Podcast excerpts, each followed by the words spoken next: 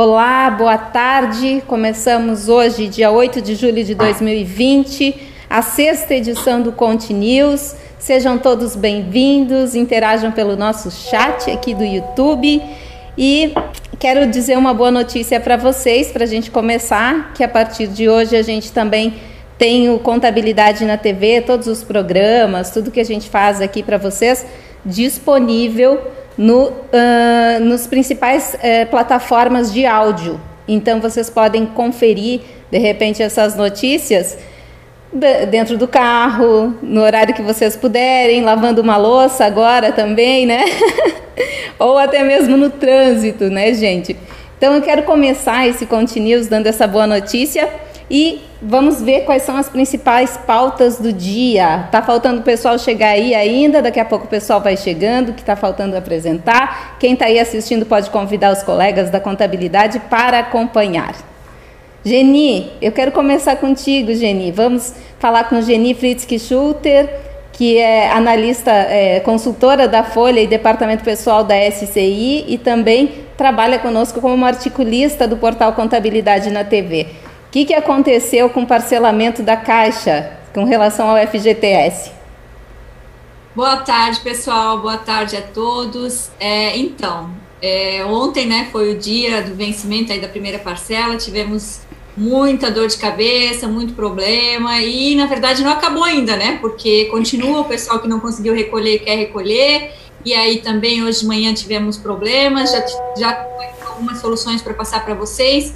Então, vou falar um pouquinho sobre isso, né, esse parcelamento do FGTS da MP 927, como fica daqui para frente. Também falar sobre a Lei 14.020, né, que trouxe aí a conversão da MP 936, então a MP 936 foi convertida em lei, então como é que fica. E, para não perder o costume, vamos falar um pouquinho do Empregador Web, como é que tá, o que tem aí previsto para frente. Daqui a pouquinho a gente fala, então, mais sobre isso. Também conosco a Aline Portela, empresária contábil, professora na área de contabilidade. A Aline vai falar para a gente como construir uma relação de confiança com a equipe. Aline, dá uma breve introdução para a gente aí. Está sem áudio, Aline. Desculpa, boa tarde a todos, boa tarde, Magna. Nesse momento, né, de gestão à distância, do trabalho remoto e todo esse cenário tão desafiador para todos nós, é importante a gente construir uma relação entre líder e liderado, com mais confiança, com mais transparência e com muito mais verdade. E apesar de termos tantas técnicas, né, de liderança, hoje eu vou compartilhar um pouco, Magda, sobre como o líder, como gestor, como empresário contábil, pode construir essa relação de confiança, tornando seus colaboradores, a sua equipe, muito mais próxima a você. E, claro, garantindo a excelência no atendimento, garantindo atingir os resultados destinados aí a cada empresa contábil. Muito bom. Carla Lidiane Miller, vamos falar sobre o departamento fiscal, sobre a parte de tributação. Carla, o que você tem de novidade para a gente essa semana? Então, eu separei alguns temas que eu achei interessante, né? Uma decisão do STF sobre a parte do ISS, o que ele entende que pode ser tributado pelos municípios ou não. Um projeto novo, né, do ENCAT, que é a nota fiscal fácil, né, é uma forma simplificada de emissão de documento fiscal. E algumas alterações no Simples Nacional para os contribuintes do estado do Ceará e também mudanças que a gente teve agora no site, né? Muito bom, Carla. Também conosco Maurício de Luca, da Conferir. Maurício, conta pra gente então quais são as dicas de ECF que a gente vai ter hoje. Boa tarde a todos e a todas, boa tarde, Magda. Hoje nós vamos falar quais são as melhores práticas aí para entregar a ECF em 2020, que está vencendo agora em 31 de julho. Muito bom. Conosco também hoje, especialíssimo, Marcelo Lombardo. Ele pensou que ia chegar mais atrasado, mas deu tempo, viu, Marcelo? CEO da Omie Experience. Marcelo, conta pra gente qual é a novidade aí. Vamos lá, Magda. É prazer estar aqui com você hoje. E nós vamos dar alguma informação, assim, meio que de fechamento de semestre, né? Acho que todo mundo gostaria de saber o desempenho da economia real, o que está acontecendo. Então, a gente analisando dados anonimizados e aglutinados de todos os nossos 39, 40 mil clientes já, a gente consegue ter um raio-x de quem cresceu com a crise, quem colheu com a crise, quem tomou um tombo e levantou e quem foi super resiliente e passou despercebido pela crise. Se você quiser saber quais são os ramos de atividade que foram bem, que foram mal, que foram mais ou menos, que foram resilientes, é exatamente isso que a gente vai mostrar já já. Maravilha, vamos acompanhar. Também conosco Márcia Batiston, psicóloga, doutora em psicologia. Márcia, ressignificando os limites nas relações pela via do respeito, é isso? Oi, boa tarde a todos. É isso, eu acho que tudo passa pela via do respeito. Eu vou retomar alguns aspectos. Eu estava vendo o Marcelo falar de fechamento, vou tentar fechar alguns temas que eu venho tratando com vocês, linkando com essa questão do respeito como uma amarração de feedback, de diminuição de ansiedade, enfim, vou trazer um pouquinho dessa discussão para nós hoje. Nosso contador, advogado, Ricardo Monello, conseguiu entrar agora. Ricardo, seja bem-vindo. Ricardo, vamos falar do terceiro setor. Eu acho que faz umas 2 semanas a gente fez uma live só do terceiro setor, foi um sucesso. Muita gente querendo saber sobre o terceiro setor na área de contabilidade. Então, o que você vai trazer para a gente hoje? Opa, boa tarde, Magda, boa tarde a todos, amigos, amigas aí do terceiro setor ou dos demais setores, né? Nós vamos conversar sobre algumas novidades que têm acontecido para o setor empresarial e que também são aplicáveis aí para as OSCs, como nós chamamos as ONGs, né? Organizações da Sociedade Civil. Então já já a gente traz alguns detalhes aí. Muito obrigada, Ricardo. E também conosco, Cristiane Andrade, do GClick, Ellington Marçal, da SCI, também vão fazer parte do nosso talk no final, né? A partir das 18 horas, a gente começa com o talk. Sobre o que a gente vai falar? Inovação, soluções e atitudes. Ellington, fala um pouquinho para a gente sobre esse tema, só para a gente dar uma introdução. Depois a Cris, por favor. Bom, inovação é a nossa área, né? Mas assim, ontem um consultor de São Paulo me perguntou, me dá 5 clientes teu que tem inovação. Eu fiquei pensando, nossa, eu fiquei pensando em inovação, né? Puxa vida, o que é inovação agora, né? Para alguns, será que a inovação é igual? Podemos ela pontuar no mesmo timeline para todo mundo? Ou para alguns inovação é o que alguns estão fazendo, ou é o que ninguém tem, enfim, é muito complexo, mas a gente tem um time bom aqui hoje para falar sobre inovação. Muito bem. Cris, fala para a gente um pouquinho, então, sobre essa questão de soluções e atitudes na área de inovação.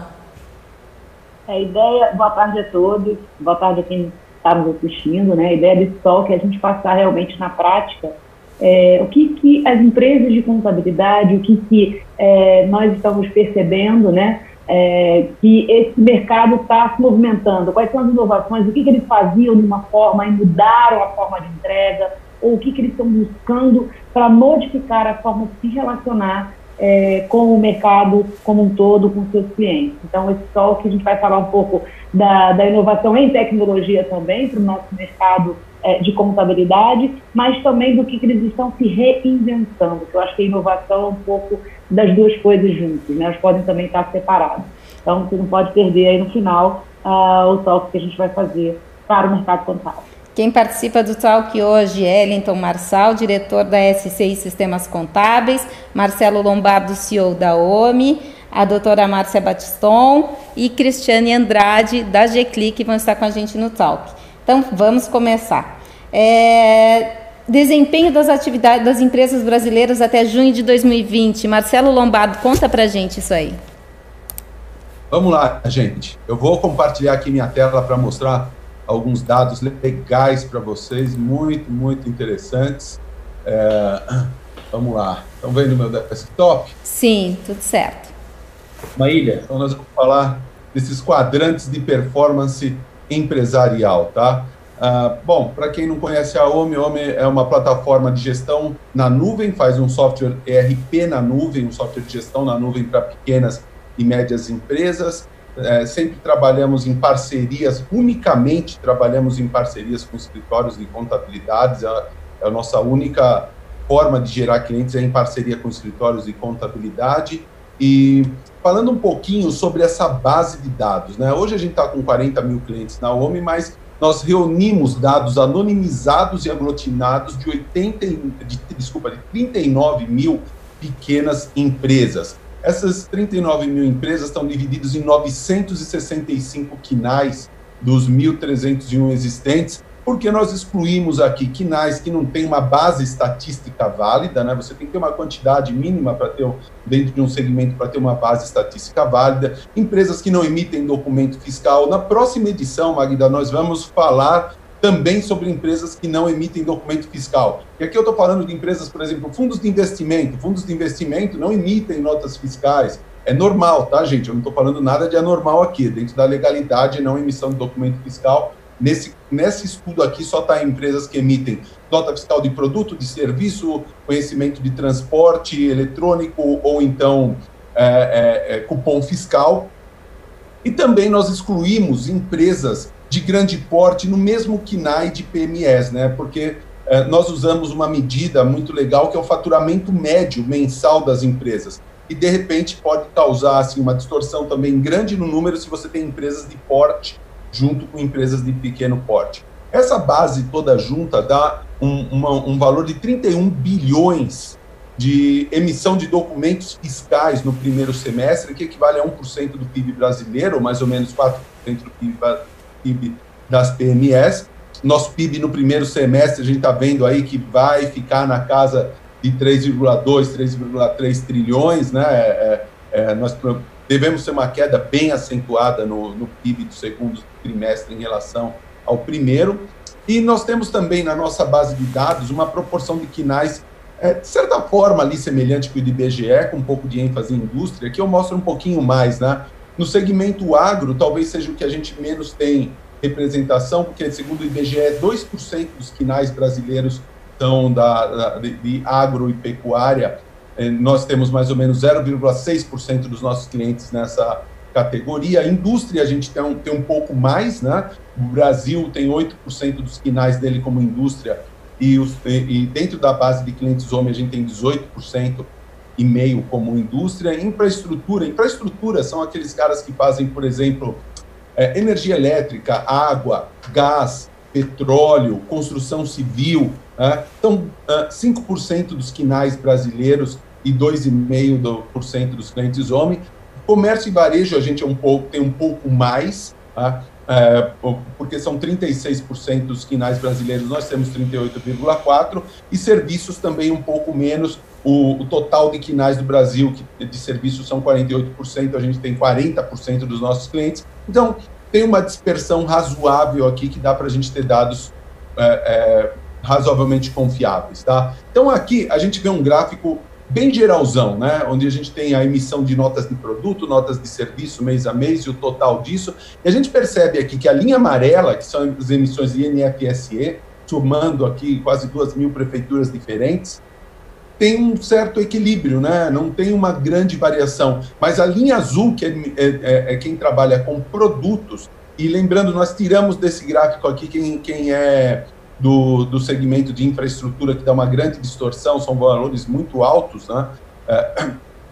Você percebe que é quem movimenta produto, que teve aqui em abril a pior parte da crise, né? Lembra que o mês passado, aqui mesmo no ContiNews, eu falei, cara, olha, maio deu uma melhorada, hein? Maio deu uma melhoradinha, sim, mas não foi uma melhora significativa. É uma melhora a ponto de a gente falar, parou de piorar, né? Deu uma estabilizada. Só que agora, em junho, a gente pode ter o início de uma retomada, porque eu tenho muito cuidado de falar nisso e tá até com um ponto de interrogação aqui, início de uma retomada, porque a gente não sabe exatamente ainda o que nos espera em relação a essa crise. Se tem uma segunda onda aí, como prevê o pessoal do Morgan Stanley e outros bancos de investimento, né? Por enquanto, parece que todo mundo encheu o saco de crise e todo mundo quer fazer a empresa funcionar assim mesmo, né? Ninguém mais está muito afim de esperar passar a crise para voltar a funcionar. Então, parece que há um ânimo na sociedade de retomada.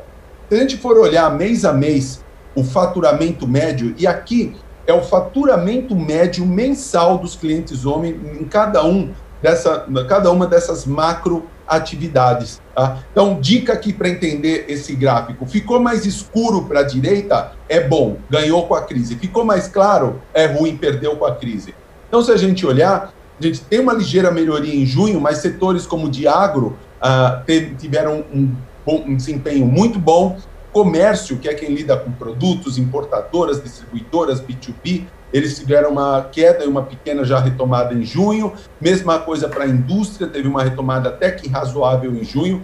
Infraestrutura foi um desastre. Infraestrutura aqui muito ligado em cima de distribuidoras de energia elétrica. A parte toda a cadeia nossa de petróleo e energia elétrica sofreu horrores com essa crise. Porque se você não tem viagem de avião, se você não tem carro andando, se você não tem escritório aberto, shopping aberto com energia elétrica, ar-condicionado, todo esse consumo cai astronomicamente. Porém, serviços a gente vê que se comporta de maneira relativamente estável e varejo também tem uma queda abrupta com o fundo do poço ali em abril e retomando um pouquinho em maio e mais ainda em junho, tá? E os quadrantes que a gente vai mostrar são esses daqui. Quem mais encolheu, quem mais cresceu na crise, quedas extraordinárias. Aquele cara que entre janeiro e abril teve uma queda extraordinária, recuperações extraordinárias. Gente que de abril a junho teve uma grande subida. E, finalmente, os resilientes. Os resilientes são aqueles que tiveram pouca variação para cima ou para baixo. Não dá para falar, pô, esses caras lucraram com a crise, surfaram a onda, não dá para falar foram prejudicados, porque eles tiveram pouquíssima variação para cima ou para baixo, pode-se dizer que eles são super resilientes em relação à crise, tá? Então, vamos começar aqui com os top 20 que mais encolheram. Eu não vou ler todos, vou ler só os primeiros, alguns interessantes, mas depois isso aqui eu vou dar para a Magda, que provavelmente vai escrever um artigo bem interessante lá no blog da Contabilidade na TV, certo, Magda? Perfeito.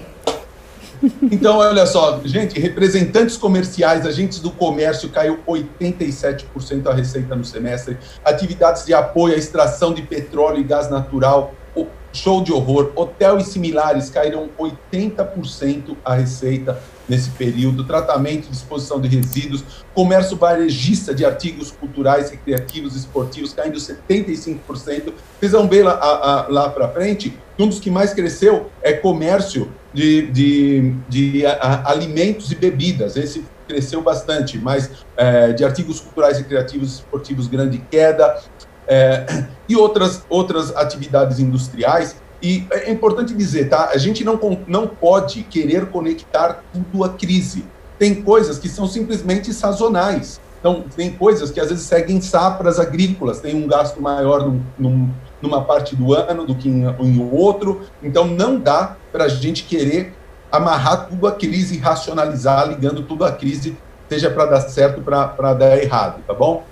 Segundo quadrante, os top 20 que mais cresceram no semestre, produção de sementes e mudas certificadas. Esse é um dos casos que eu estava falando, tá? Você não pode falar, pô, a crise fez vender isso daqui. Não, é porque tem a época do plantio, ou seja, tem algumas coisas a mais acontecendo no mundo do que simplesmente a crise. E a gente promete manter isso daqui atualizado, isso aqui não é um conjunto de indicadores e quadrantes que estão vindo por causa da crise, é um estudo que a gente queria fazer de inteligência de dados. Há muito tempo que nós estamos finalmente fazendo, isso é algo que nós vamos manter constantemente.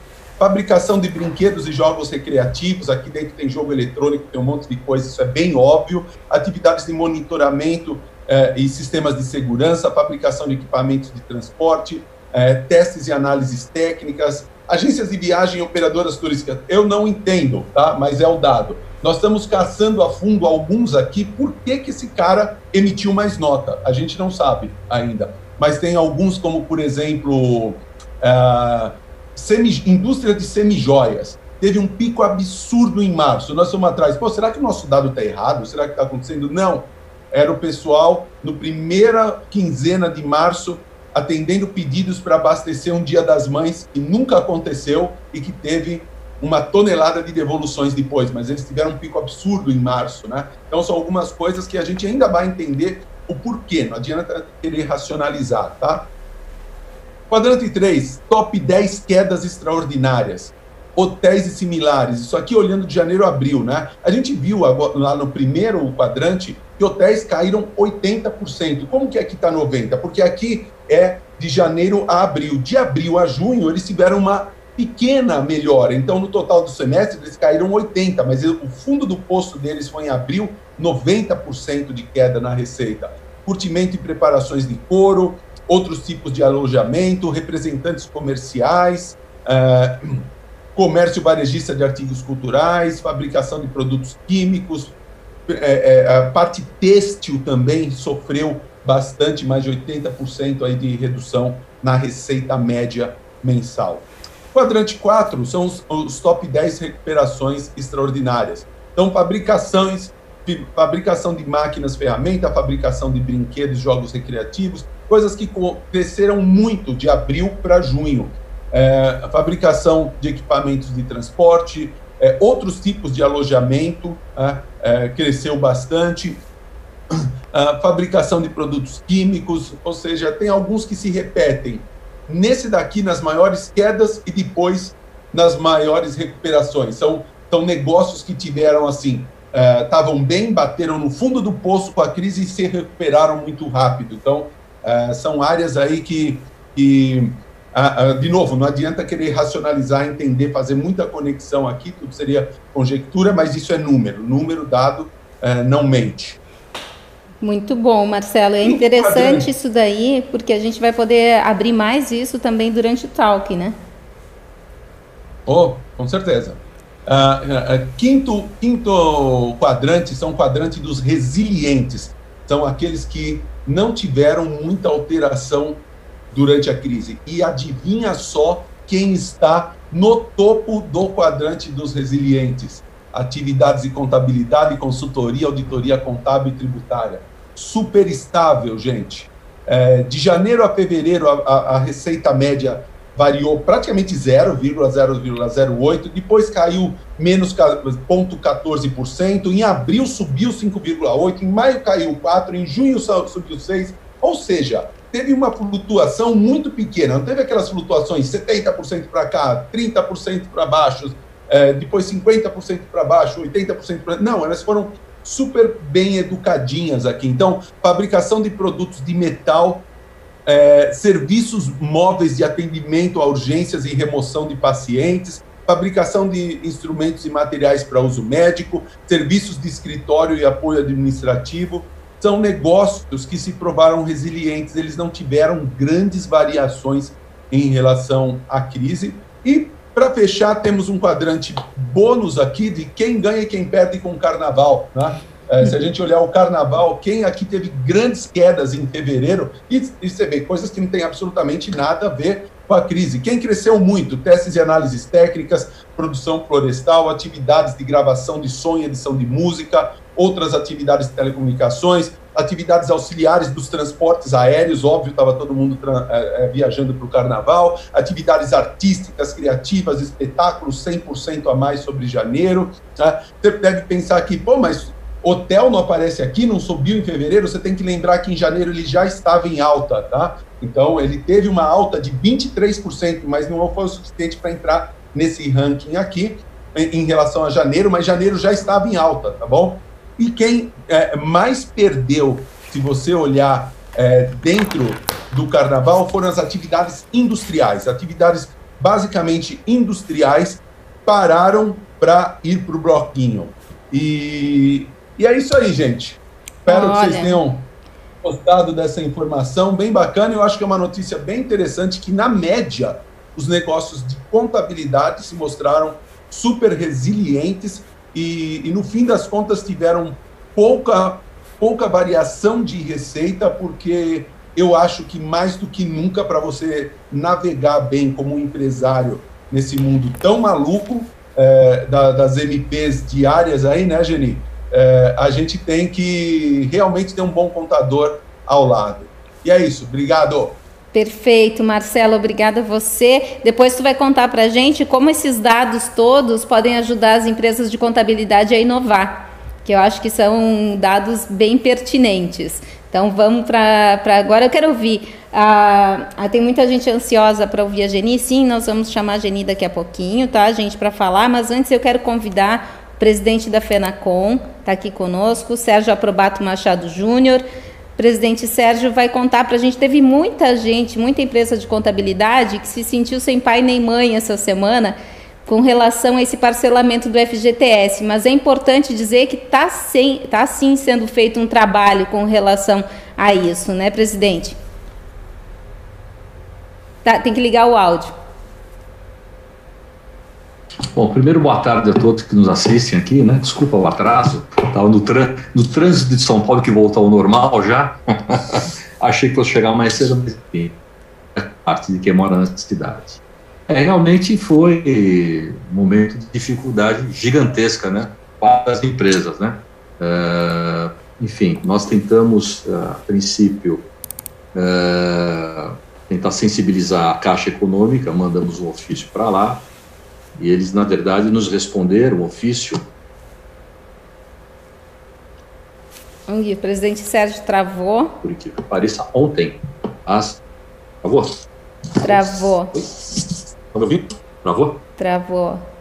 Travou sim, presidente, mas agora pode continuar, acho que vamos tentando. Vamos lá, então vamos tentar. Então, o que eu disse foi o seguinte, que, na verdade, fizemos algumas ações, né, pela federação. Uma delas foi tentar sensibilizar a Caixa com relação a essa questão, né, enviamos um ofício à Caixa, e ela só nos respondeu ontem, dia 7, no dia do vencimento, às 15 horas e 40 minutos. O que ela nos respondeu? Ela fez exatamente aquele manual dos horrores que ela fez. Ela fez aquele manual dos horrores da resposta que ela me deu, né? Como se estivesse tudo tranquilo. Não, se não fizer isso, tenta aquilo, não se fizer aquilo, tenta aquilo outro, enfim. É aquela resposta maravilhosa que todos nós já sabíamos que é humanamente. Travou de novo, presidente, vamos ver aqui.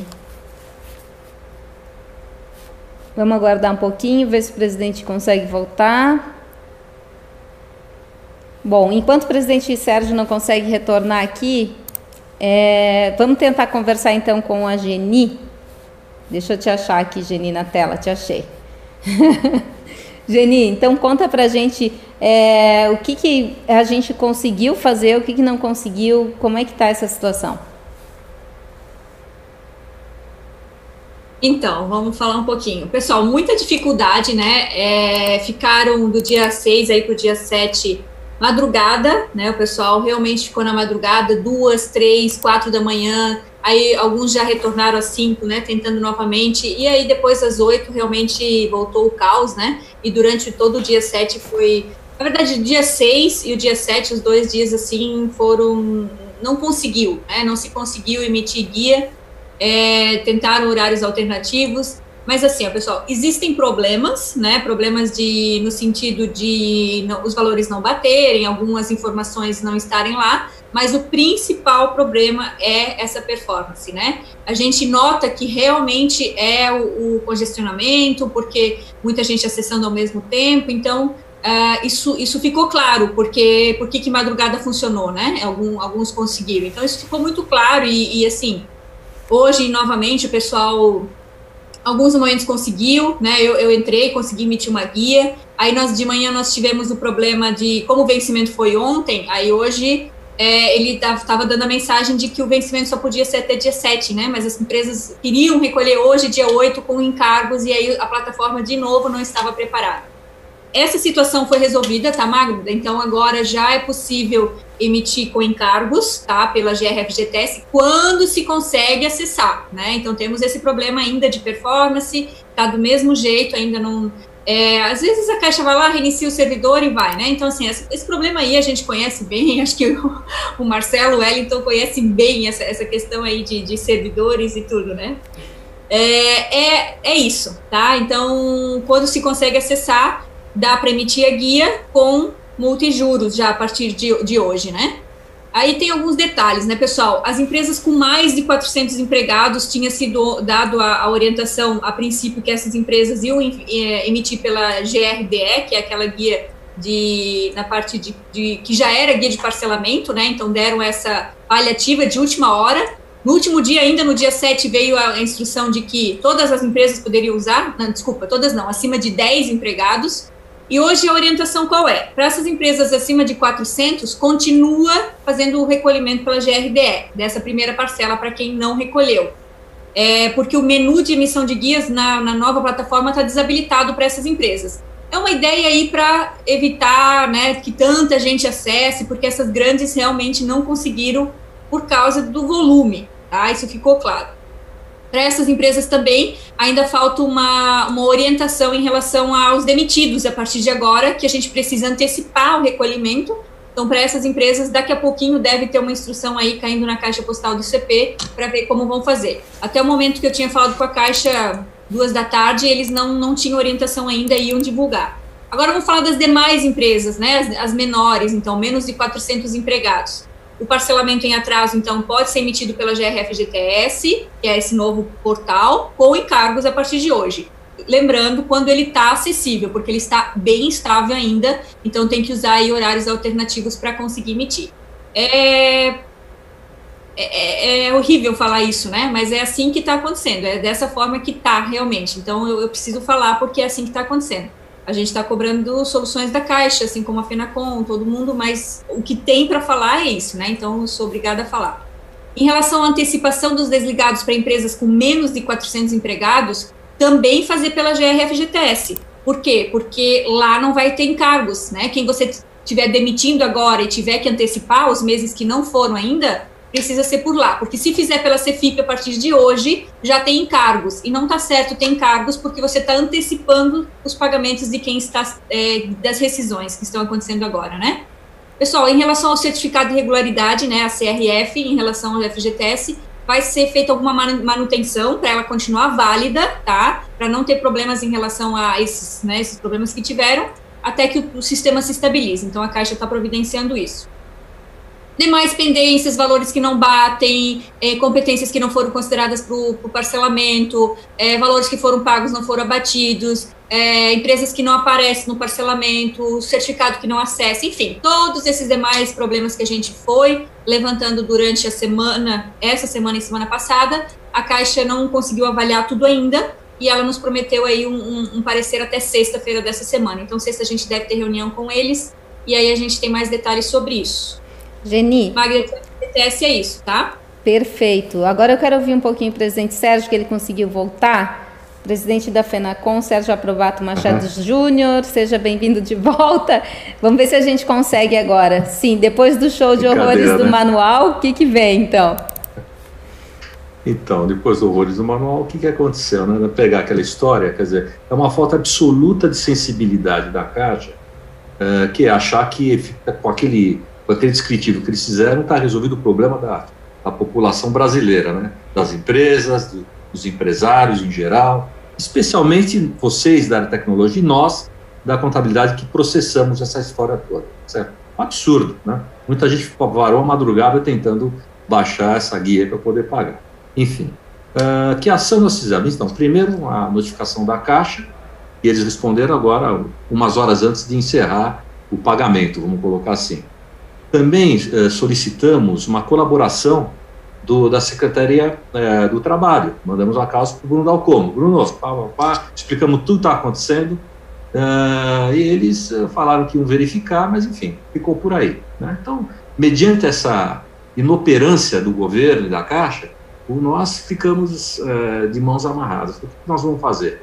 Tentamos aí, tivemos a ideia de mover uma ação judicial, né, para tentar suspender esse pagamento no dia de ontem, né, de hoje, nem sei, hoje é dia 8 de setembro, nem sei mais. Foi ontem.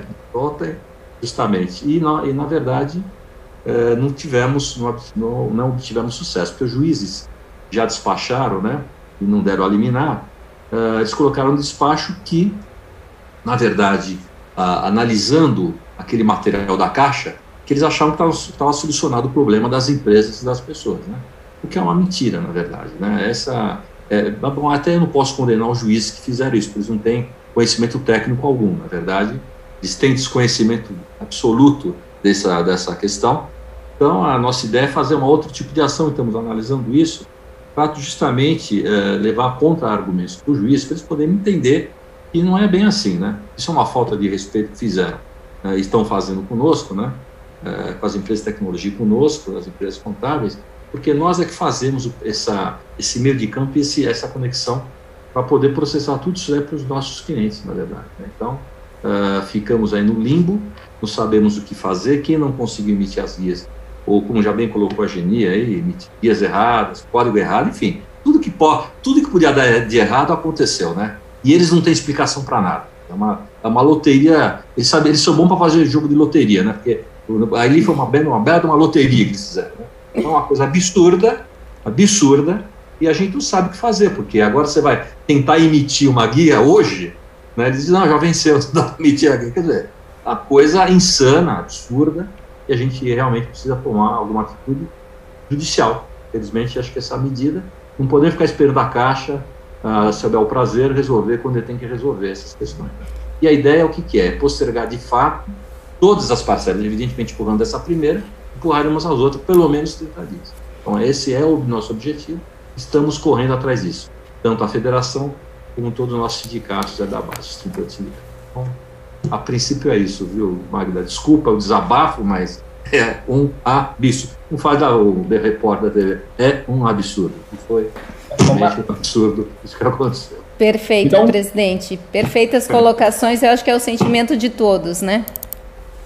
Me dá um minutinho, posso? Eu sei que o tempo está... Mas assim, ó, o assunto é pertinente. Quero agradecer ao Sérgio Approbato pela prontidão de sempre, né? Na sexta-feira entrei em contato, né? Você me respondendo depois 2, 3 da manhã, sobre tudo que estava acontecendo, também ficou aí no final de semana em cima disso. Na segunda-feira também recebi mensagens tuas durante a madrugada, né? Assim como todos os contadores do Brasil ficaram nesse período aí trabalhando final de semana, sem horas, sem final de semana, e dentro de um momento tão difícil, né? Mas assim, desculpa da Caixa, eu ouvi falar muito, e isso é lei, né? Então não pode mudar a data porque é questão de lei. Bom, então nós temos que fazer uma lei, nós temos que ir junto aos nossos deputados, presidente Sérgio, ter uma lei que diz o seguinte: se o governo não tem uma plataforma que consiga nos entregar, né, que nos permita, né, imagina só as pessoas, os empresários querendo pagar o governo e o governo não tem, né, uma plataforma robusta para poder aguentar todos os contadores e empresários do Brasil, né? Então, que tenha uma lei também que diga o seguinte, ó, se não tiver 10 dias funcionando antes de um vencimento, né, que essas datas sejam prorrogadas automaticamente. A gente também tem que ter leis para nos defender também, não simplesmente isso aí, porque assim, ó, isso, sinceramente, isso aí é uma coisa assim que não tem explicação, gente, não tem nem pé nem cabeça, tem que chegar à presidência da República, porque isso aí é uma irresponsabilidade, né, é inadmissível isso que aconteceu, tudo que a gente está passando, né, as empresas que querem pagar, querem ser corretas, querem pagar suas obrigações, né, para o Estado, e o Estado complicando nesse momento, criando dificuldade para isso. Isso é um absurdo, um desrespeito, né? O mínimo que devia acontecer era não cobrar multa e juros, né, por um período aí para poder adequar essa situação aí. Muito bom, Ellington. Eu acho que é por aí mesmo. Eu vou agradecer ao presidente Sérgio por estar aqui conosco e prestar esses esclarecimentos que realmente nos deixa um pouco aliviados por saber que tem uma entidade que é a Fenacon que realmente está enxergando e está indo às vias de fato que são necessárias nesse tipo de situação. Presidente, muito obrigada. Imagina, eu que agradeço a oportunidade de vocês e sempre a colaboração, né? A Geni, que esteve lá conosco, o Ellington autorizou, falou, pode ir lá, Geni, vai lá falar com o pessoal da Fenacon. Nos ajudou bastante, tecnicamente, enfim. Acho que essa colaboração mútua é importante nesse momento para a gente estar unidos e tentar melhorar essas situações, que isso não pode acontecer, né? Isso é um absurdo, né?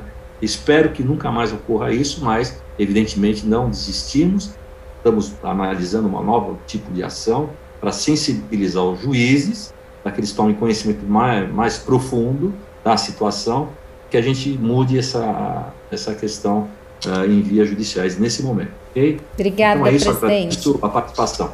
Um abraço a todos aí, um abraço aos meus amigos que estão todos aqui, o Marcelão, aqui, Ana Lúcia, Mauricião, Monalito lá na ponta, já está na piscina dele, aqui já vai tomar alguma lá, perfeitamente. Carla, Márcia, Cris, beijão, Cris. Geni, grande abraço para você, Magda. Obrigada, presidente. Não vai embora ainda, presidente, que eu tenho um pleito para te fazer. E ao vivo e a cores aqui? Então, é, ao vivo e a cores. Olha só. Ô Maurício, tu já queres começar? Tu vai falar de ECF ou tu vai falar com o presidente? Ih, Maurício caiu. Não, eu vou falar os dois, né? Então, eu ia aguardar para o final para falar para o Sérgio, mas, na verdade, como ele tem talvez outro compromisso, eu já enviei uma mensagem ontem para ele para, eventualmente, a Fenacon já ingressar com alguma medida para prorrogação, tanto da ECF quanto da ECD, por dois motivos, né? A MP 936, ela foi agora, ela virou lei, né? Tá virando lei agora, tá no Congresso aí para derrubar ou não os vetos do presidente, né? Então vai ter muito trabalho para o contador aí para refazer os contratos de prorrogação e suspensão de jornada. E a segunda situação é que assim a Receita Federal hoje não tem contingente, né? E não tem no seu processamento de dado como processar esses dados, né? Esses dados não vão fazer nenhuma diferença dentro da base da Receita Federal, tanto da ECF quanto da ECD. Então, se os escritórios contábeis entregarem hoje, em 31/7, ou entregar dia 30/9, não haverá prejuízo nenhum para a Receita Federal, né? Mas, para os escritórios contábeis, eu acho que vai ser de grande valia essa prorrogação, haja vista que a gente está aí num ano completamente complicado. Acabou o imposto de renda agora, pessoa física, né? Teve a pandemia, teve agora o temporal de gafanhoto, sei lá se vai vir um meteoro por aí, né? Enfim, né? A gente, infelizmente, os aspectos naturais hoje em dia, a gente tem que considerar muito, né? Então fica aí esse meu pedido aí para o presidente. Eu sei que ele está sempre antenado a isso, tudo que a gente pede ele faz o máximo esforço na medida do possível, mas levar aí com carinho esse pleito aí do Conferir e de todas as empresas aí que trabalham para os contabilistas, porque chega nos últimos dias ali, o nosso suporte fica assim congestionado, assim como a Geni falou, o pessoal trabalha de madrugada, tá? Realmente a situação do contador hoje em dia não está fácil. Perfeito, Maurício. Eu posso responder para o Maurício? Claro. Bom, a Receita Federal hoje, na verdade, acho que ela está sendo bastante colaborativa, a gente não pode deixar de reconhecer isso, né? Foi a primeira entidade a fazer postergação de prazos, e tanto de obrigações acessórias como principal, em função da pandemia, né? A gente não pode, de maneira nenhuma, negar isso, né? E a gente está com um bom relacionamento lá dentro, quer dizer, então a gente tem esse acesso, e tive uma sinalização de que as prorrogações podem vir a existir, sim, na medida da necessidade mesmo. Você vê que a coisa está complicada, eles estão mais flexíveis nesse sentido, né? Então, agora, por outro lado também, eu acho que a gente tem também que reconhecer, tanto a ECF como a ECD são medidas importantes. Ih, Sérgio travou de novo. Com as arrecadações, como é que tá? Caiu? Não, mas já voltou. Voltou, tá.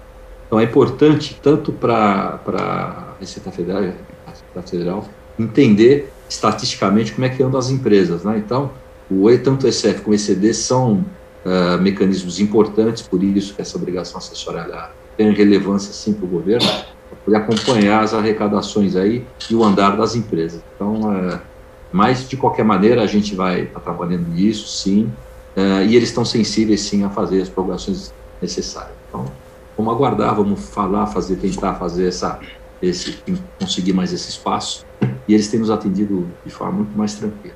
Ok? Então é isso, presidente. Viu, Mário? Só cumprimentando o Maurício, tu pode só descompartilhar a tua tela? Não, pode deixar, é sobre isso mesmo, viu?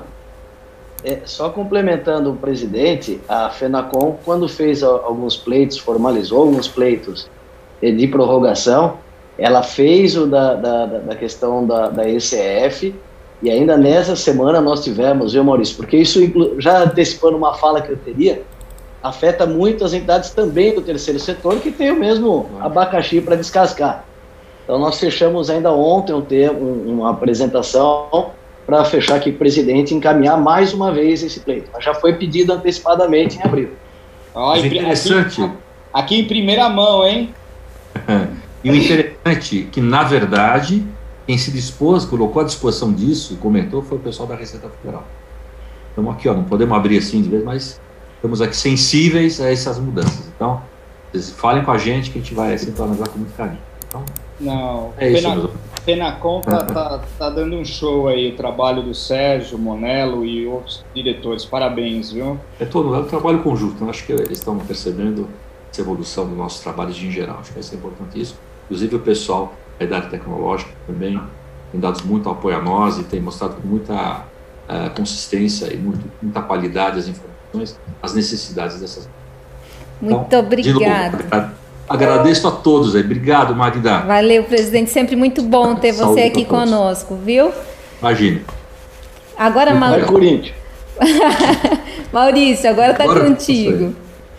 Bom, vamos lá. Dicas para a ECF, né? Então, o que fazer, né, com a ECF? Então, primeiramente, você tem que fazer um bom planejamento, né? Analisar o seu software, verificar quais são as informações que ele migra automaticamente para a Receita, para o programa da Receita Federal, aqueles que eventualmente não emitem e que, desculpa o cachorro aqui, estou com a campainha do apartamento, o que não emitem, né, e aí fazer um planejamento de como proceder, né. A ECF é uma escrituração contábil fiscal, né, instituída em 2007, né? E quais são as empresas que hoje estão obrigadas a entregar, né? São as empresas de lucro real, lucro presumido ou arbitrado, né? E também as entidades imunes e isentas. Então, são obrigados a entregar essa ECF, né? E esse ano tem algumas novidades aí, tá? Então, entre a novidade, a inclusão do código de qualificante e o novo registro M510, que representa um controle de saldo das contas padrão da parte B do Elalur e do ELAX, que é o lucro antes da contribuição social sobre o lucro, tá? Então, tem que tomar muito cuidado em relação aí à ECF. A postergação até 31/7 ainda não saiu, né? Conversamos agora com o presidente da Fenacon para que a Fenacon faça um pleito em relação a isso, contudo ainda não saiu, então tomem cuidado se na sua região chove muito, como aconteceu aí na região aí do Ellington, de Blumenau, que no último dia da declaração o pessoal ficou sem energia elétrica por causa de ventos e tudo mais, então toma muito cuidado para não deixar para a última hora, né? Se você já tem a ECD e a ECF pronta, transmite-a. Por quê? Porque cada vez que o governo ele troca a versão, e a gente já está na versão 6.3 do validador, o que acontece? A Receita Federal, você acaba perdendo algumas informações lá, e aí na hora de validar dá erro. Então, você tem que, muitas vezes, refazer aquele trabalho que você já fez. Na recuperação de arquivos, né? Se você está assumindo uma nova contabilidade e não tem um arquivo anterior, as empresas de lucro real é obrigatório que seja preenchido o arquivo do ano anterior, e as demais é facultativo a recuperação. Então, a orientação é que você recupere pelo ReceitaNet BX, usando o certificado digital, o arquivo que já foi assinado e transmitido pelo contador anterior. Na recuperação dos arquivos, tomar muito cuidado para sobrepor os dados, né? Porque senão você vai perder os dados que você já elaborou ou migrou do seu ERP. Então, tomar muito cuidado em relação a isso. Para a entrega da ECF, o fisco disponibiliza um programa gerador, né? além da exigência do uso do programa para que a pessoa jurídica apresente a declaração ao fisco, é necessário seguir todo o layout e respeitar as etapas do preenchimento. Então, lá no endereço sped.rfb.gov.br é possível encontrar o programa gerador para download, o manual de orientação da declaração que descreve as etapas para transmissão, legislação, prazos e um acervo de soluções para perguntas frequentes. E para validação e transmissão do arquivo da ECF, não são mais obrigatórias as três assinaturas digitais. O declarante poderá optar em assinar com o CPF do responsável pelo CNPJ da empresa ou com esse CNPJ. Porém, a assinatura digital com o CPF do contador continua sendo obrigatória, podendo ser usados os modelos A1 ou A3. Eu sempre gosto de dizer qual é o papel, de fazer uma reflexão de qual é o papel do contador hoje para o cliente, Se é um processador de informações que vai lá, pega os dados que está lá no ERP, migra esses dados para o programa do SPED, do ECF e entrega, sem o cliente tomar nenhum conhecimento. Ou se você é um consultor, que você vai, na hora de assinar ali a declaração, você vai fazer um ampassando ali no ECF e vai mostrar para o seu cliente todo o trabalho que foi feito. Não precisa, obviamente, você detalhar arquivo por arquivo, linha por linha, não, mas você vai mostrar o resultado no geral. E você pode mostrar, já falar para ele sobre um planejamento tributário para o próximo ano.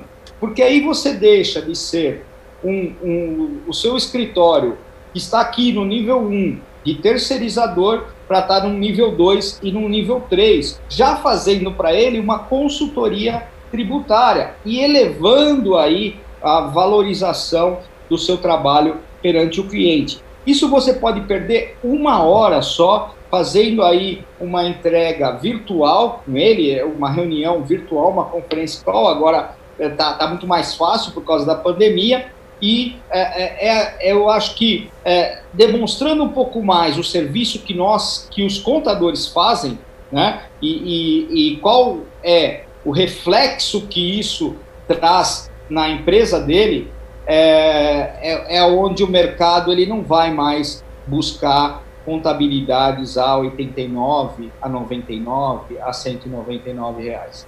Ele vai buscar contadores que serão consultores e conselheiros. Então, seja um consultor e um conselheiro do seu cliente na entrega da ECF. Magda, muito obrigado. Obrigado a todos e um grande abraço. Obrigada, Maurício. Sensacional, hein? Eu acho que é esse o caminho mesmo. Não dá para só entregar conformidade e só comunicar coisa ruim, Tem que dar uma alegria para os clientes.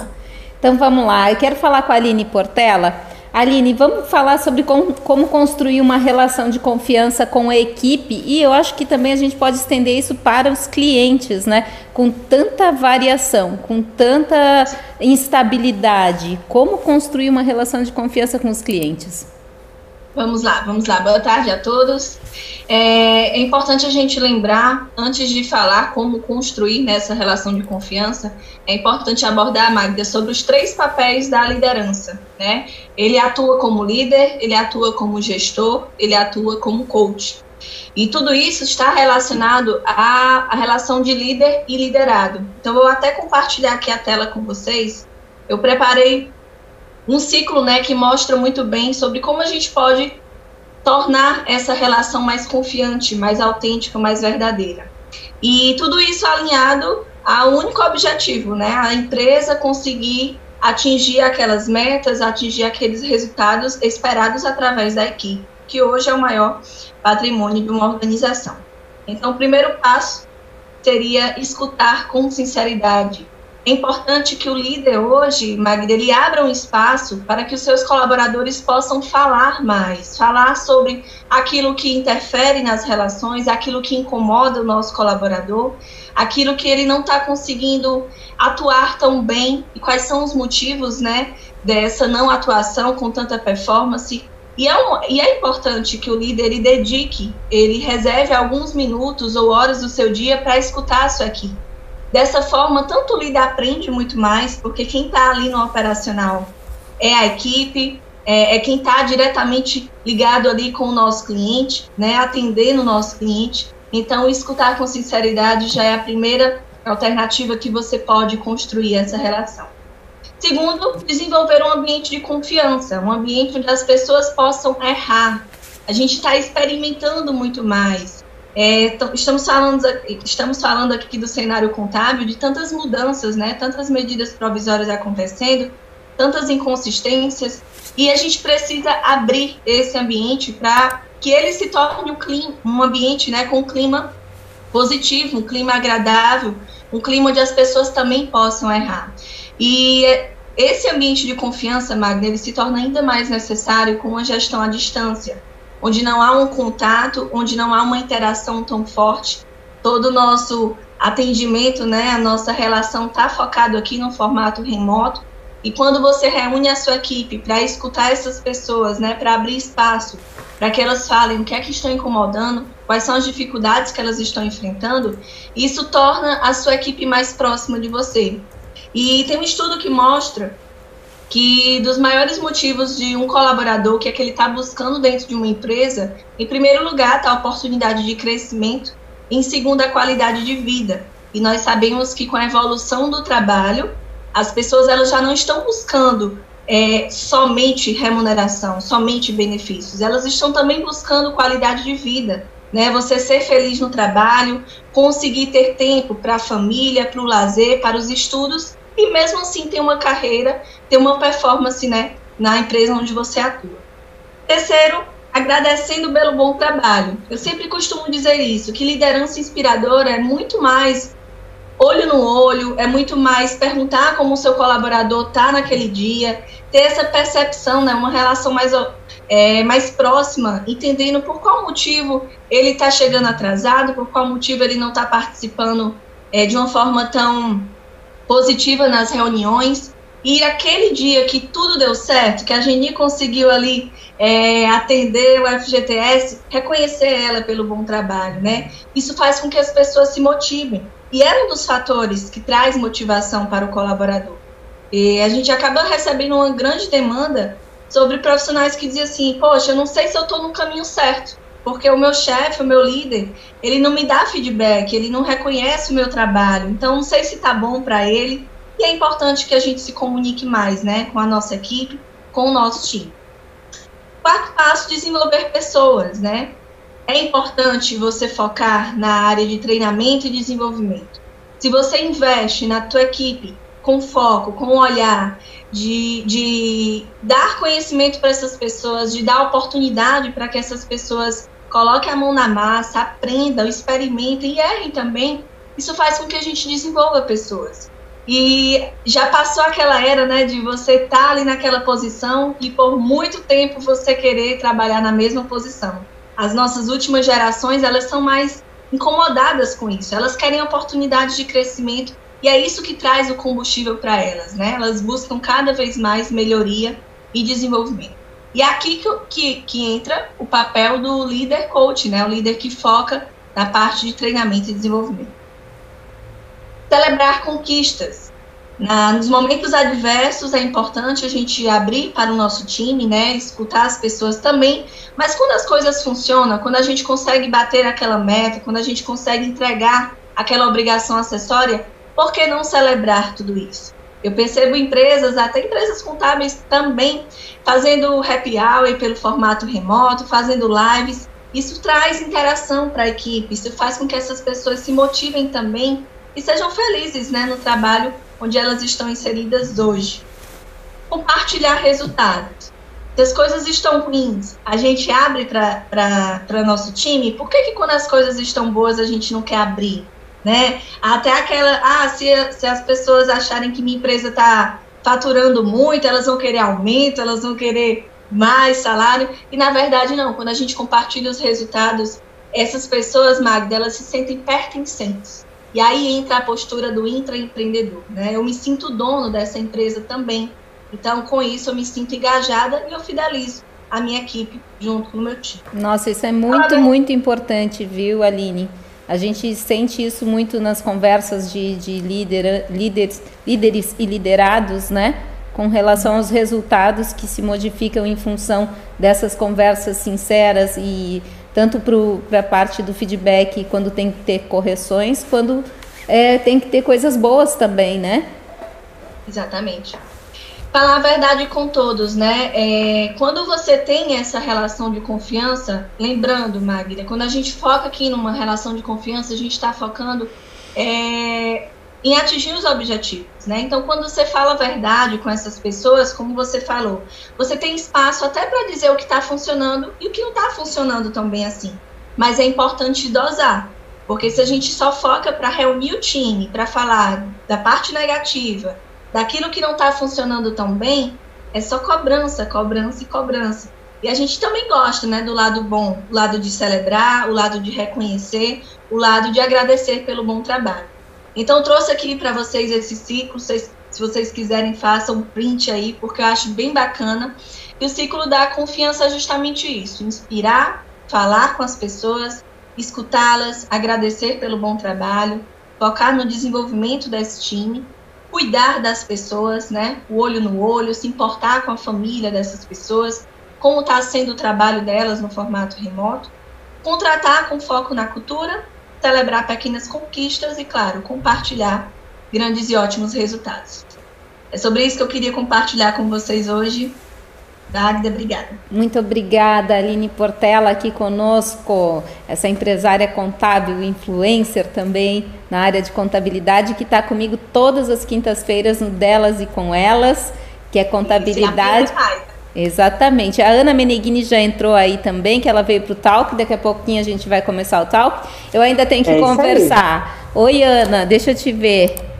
Oiê, tudo bem? Oi, gente, tô aqui quietinha, só ouvindo. Isso aí, segura pro Talk. Agora eu quero falar com meu amigo Ricardo Monello. Vamos falar de terceiro setor. O pessoal perguntou se a nossa live ficou gravada. Ficou sim, tá aí no canal do Contabilidade na TV e também tá no nosso, nas nossas plataformas aí de áudio. O pessoal que quer só ouvir já tá no Spotify, né?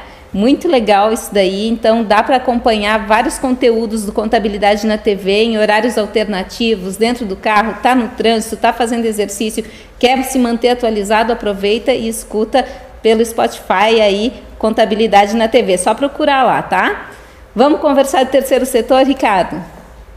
Opa, com certeza, Magda. Terceiro setor é um grande mercado para os empresários de contabilidade.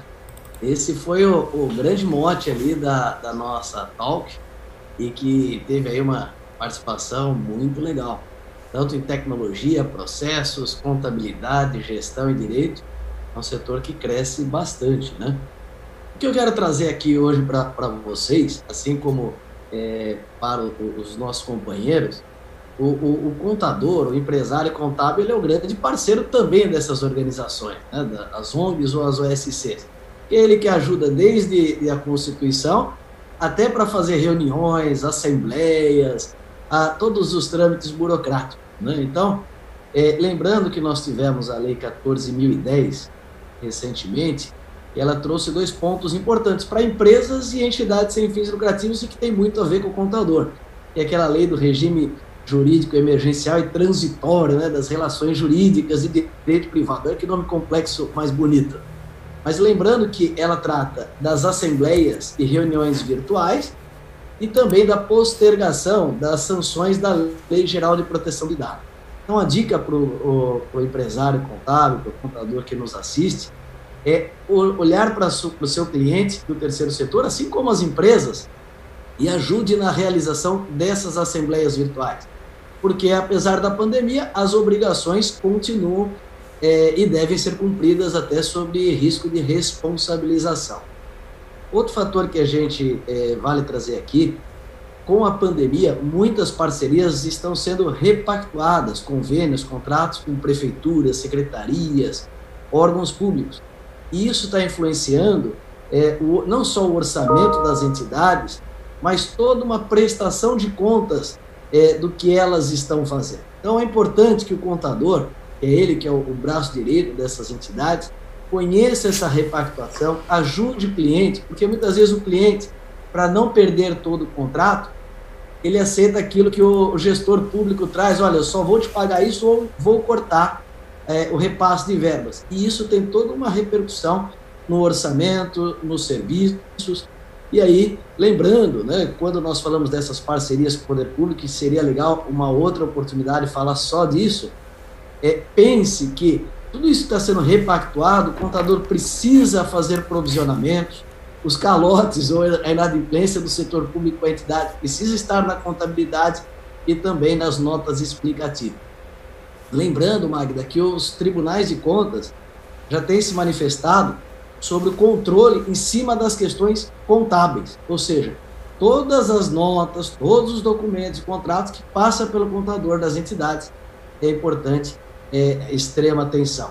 E assim como a Geni, aí, a nossa santa Geni, que traz dicas que salvam a pele de muita gente, também para as entidades do terceiro setor, as medidas trabalhistas, a Lei 14.020, também se aplica para as entidades, ou seja, ele também é um empregador, mesmo sendo sem fins lucrativos, mas vale lembrar que é importante o contador ver como que se aplica esses benefícios da lei sem levar a entidade a maiores problemas.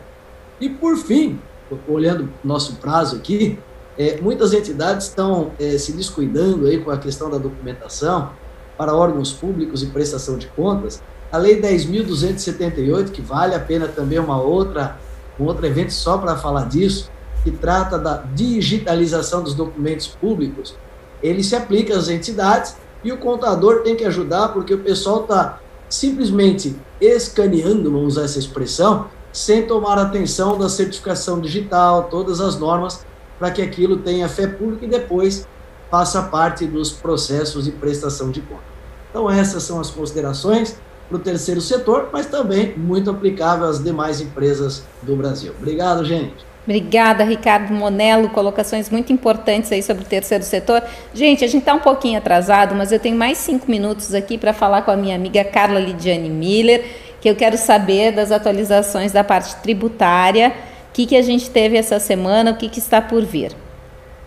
Então, teve muitos temas, né, mas como a gente tem um tempo mais limitado, eu trouxe alguns que eu acho interessante estar comentando, tá? Então, eu vou compartilhar minha tela, só para ter um apoio visual melhor, até para o pessoal poder ver do que eu estou falando, né? Tá dando para ver? Tá dando sim. Tá, então assim, eu vou deixar assim porque eu até quero usar outros portais aqui e poder explicar melhor. Primeiro ponto que eu quero falar é sobre o ISS, né? Agora, final do mês de junho, saiu uma decisão do STF, a RE 784439, que eu achei interessante trazer porque ela pega um ponto que às vezes é muito complicado em alguns municípios. Na Lei 116.03, a gente tem um monte de atividades que você tem no final da atividade dizendo assim, e congêneres, e outros, e correlatos, né? Então, quando você pega, por exemplo, não sei se vai dar para ver aqui a minha página, acho que não dá, né? Da internet. Depende se tu compartilhar a página da internet, sim. Ah, não. Então, mas não tem problema, eu vou falar, por exemplo, aqui, ó. Se a gente pegar um item, né, barbearia, então eu tenho lá, 601. Barbearia, cabeleireiros, manicures, pedicures e congêneres. O que entra nesses congêneres? E aí cria-se uma insegurança porque você não sabe o que o município pode entender como sendo um congênere desse. E ele pode tributar, às vezes, um serviço que você não sabe se está correto entrar dentro da Lei 116 ou não. Isso abre uma certa margem de insegurança. E aqui, nessa decisão, eles entenderam o seguinte, que mesmo que não exista uma denominação expressa de um determinado serviço dentro da lei, que não diga exatamente aquilo, mas que exista um outro serviço semelhante e ele esteja acompanhado pelo congêneres, ou entre outros, ou correlatos, né? Você tem um alargamento da cobrança do ISS. Então, eles entendem que, para alguns serviços, os municípios poderiam estar cobrando, né, o ISS, sobre atividades que fossem semelhantes ao que está escrito na lei. Isso não significa dizer que eles podem cobrar sobre qualquer coisa, mas quando existe essa brecha dentro de uma atividade que põe esse correlato, que põe esse entre outros, o STF entendeu, em repercussão geral, que pode se tributar, se tiver relação, né? Isso vai criar uma certa insegurança se isso começar a ser aplicado, né? Porque a gente pode ter cobrança de serviços novos, toda essa parte de tecnologia que está vindo, né? Pode acabar tributando coisas aí novas que vão vir ou criar problemas, né? A gente sabe como é que funciona. Então, eu queria alertar, né? Que se o pessoal começar a receber cobrança de serviços que não eram cobrados até então, prestar atenção talvez nessa decisão que o município pode estar se baseando nisso. Outro ponto, regime especial de simplificação de nota fiscal, a NFF, tá? Isso, saiu um ajuste SINEF no passado, desse regime especial de simplificação, né, que ele ia ser começar a se aplicar agora em junho para algumas atividades, né? Ainda não está se aplicando, mas eu queria falar um pouquinho dele, porque ele é um regime bem importante, que ele é para começar a se aplicar durante esse ano. O que acontece? A gente ainda tem muitas empresas, né, que não usam o modelo eletrônico de nota fiscal, né, ou que são muito pequenas e que tem muita dificuldade. Então, a gente tem esse cenário de muita empresa não usando nota fiscal, porque não consegue, porque são empresas muito pequenas e que têm essa dificuldade. Então, como fazer as empresas usarem a nota fiscal? Né? Como fazerem as empresas emitirem nota fiscal? Fazendo ela ser mais simples. Então, pensando nos pequenos, né, esse ajuste, ele vem trazer um regime especial. Então, a primeira coisa que a gente tem que saber quando se fala em NFF, né, nota fiscal fácil, não é um modelo novo, não é um novo modelo de documento fiscal.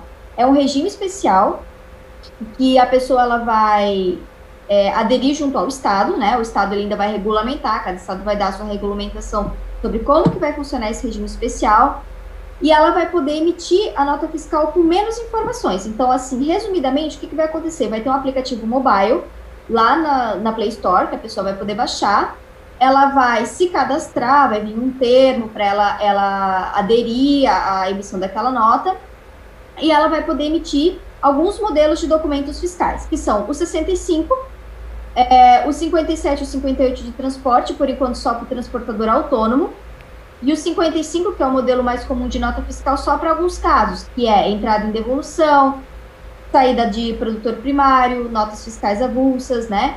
Então, ele vai baixar esse aplicativo mobile, ainda não está disponível, né? Mas quando tiver, ele pode baixar. Ele faz um termo de adesão dentro do aplicativo e ele cadastra aquele celular para emitir nota. Ele não vai precisar ter um certificado ICP para emitir aquela nota. Ele vai conseguir emitir pelo celular mesmo, porque o próprio celular vai ser vai ter como se fosse um certificado dentro dele, quando ele aceita o termo que vem junto com o aplicativo, né? O Estado de São Paulo, se vocês pegarem o ajuste SINEF, já disse que não fará parte da nota fiscal fácil, não vai ter esse regime no Estado de São Paulo. Então, assim, outros estados vão ver como é que vai ficar e, se der certo, vão aderir, que é o que aconteceu com o modelo 65. A gente percebeu que alguns estados entraram, depois foi vindo outros. Hoje, só Santa Catarina que ainda não está usando, mas logo vai estar, né? Então, alguns não se pronunciaram, mas também não tem interesse em usar por enquanto. Então, a gente vai ver os primeiros que vão usar, como é que vai ficar, se vai dar certo ou não. Por enquanto, não dá para usar, mas eu vou trazer mais informações, conforme forem saindo outras deliberações a respeito desse tema, mas é uma coisa legal para a gente saber. Porque, realmente, quando você tem que instruir uma pessoa a emitir nota fiscal, é complicado. Você tem que dizer, você tem que ser certificado, você tem que ter um RP e tal. Não que não vai precisar mais ter RP, né? Mas só o fato de ter um mobile para esses pequenos empresários poderem emitir seus documentos fiscais de uma maneira mais fácil, já melhora a sonegação, já melhora um monte de coisa do nosso dia a dia, né? Então, né, falar um pouco desse regime, né, para a gente conhecer, entender um pouquinho como é que vai ser. E agora um assunto bem rápido sobre o Simples Nacional para o Ceará. Tá? Simples Nacional no estado do Ceará precisava empregar SPED, mas a partir de 1º de julho, graças à Instrução Normativa 42 de 29 de junho, não precisa mais. Tá? Então, se vocês entrarem lá na IN 54 de 2016, ele tinha diversos pontos, diversas orientações para os contribuintes do Ceará sobre como eles deveriam entregar o SPED. Tudo isso não está mais, foi tudo revogado. Tá? Então, assim, Simples Nacional não precisa mais entregar o SPED para o estado do Ceará. Mas o resto não mudou, tá? Então, quem é produtor rural ou quem tem cliente produtor rural, não mudou nada. Só o Simples por enquanto, tá? E o último tópico também do Simples, tá? Dia 1º de julho, tivemos uma alteração no portal do Simples Nacional com relação ao DAS avulso e com relação ao DAS normal. Então, por conta dessas prorrogações que a gente teve de pagamento do Simples Nacional, a gente tinha uma dificuldade de tirar a guia, né? Porque precisava tirar em duas datas, uma parte para o federal e uma parte para o ISS e ICMS, né? Que são datas diferentes. O DAS avulso, ele foi alterado, então quando você entrar lá no DAS avulso, se você quiser usar, vai ter lá a opção tributos federais, onde você pega o seu extrato do DAS já declarado, digita os valores e emite a guia com a data de vencimento para aquele tributo para os tributos federais, e para a parte do ICMS e o ISS, aí você faz outra digitação e emite outra guia. Tem um jeito mais fácil, né? O portal do Simples, como eles falaram que iria ser alterado, foi alterado. Então, para os períodos que teve a prorrogação ali da Covid, né? Você entrar, você vai ver que depois que você transmite, ele aparece dois jeitos de emitir a guia. Então, vai ter a separação já dos valores da União, para você gerar a guia já só com aqueles valores e com aquela devida data de vencimento, e já com a parte do ICMS e ISS em outra guia. Então, já está separado. Isso facilita muito para a emissão de guia e tudo mais, né? Então, o pessoal do Simples falou que ia alterar o portal, demorou um pouquinho, mas saiu. Então, é só para quem tiver que começar a fazer as guias agora essa semana, semana que vem, tem essa boa novidade ali que já vai estar tudo separadinho, tá? Perfeito, Carla. Muito bom, muito bom. É alinhamento extremamente técnico, mas de extremo valor, né, para as empresas de contabilidade. Gente, eu preciso de mais 5 minutos aqui para a Geni passar mais um pequeno material dela aqui que falta ainda, tá? E a gente já vai começar o talk. Vamos falar sobre inovação. Quem vai participar desse talk aqui comigo é Ana Meneghini, diretora de marketing da Omie, Cristiane Andrade, da GClick, Ellington Marçal, da SCI, Márcia Batiston, doutora em psicologia, e o Marcelo Lombardo também, CEO da Omie, vai estar aqui conosco. Vamos falar de inovação. Geni, antes da gente ir para o talk, 5 minutos para você, vamos lá. Tá bom. Mais para falar, a Magda da MP, né, 936, que foi, na verdade, convertida em lei, né? Ontem foi decretado isso, então temos a lei 14.020. Mas, pessoal, importante, né? Ontem todo mundo já, então, posso prorrogar por mais 60 dias? Como é que ficou, né? E todo mundo já achando que era a ampliação do prazo de utilização do benefício, mas não foi isso, né? Isso a gente já vinha falando que são duas etapas. Uma coisa é a MP ser convertida em lei, que foi o que aconteceu, foi sancionada, né? E na hora de converter a MP na lei ela prevê, então, que o Poder Executivo, ele pode ampliar o prazo de utilização. Então, ele pode aumentar, mas ele não aumentou ainda. Então, isso é uma próxima etapa que deve estar vindo aí nos próximos dias. A gente achou que hoje talvez já teria, amanhã, porque agora é mais simples, né? É apenas ele mesmo que vai, o Bolsonaro, no caso, é o que vai decretar isso. Então, fica mais fácil, não depende dos outros. A ideia é que se possa aumentar o prazo de suspensão por mais 60 e o de redução por mais 30. É isso que pretende ser liberado aí nos próximos dias, né? Eu acho que amanhã, sexta, talvez. E aí também aumentar o prazo para cada empregado, né? Hoje está em 90, deve aí aumentar para 150, a gente imagina isso.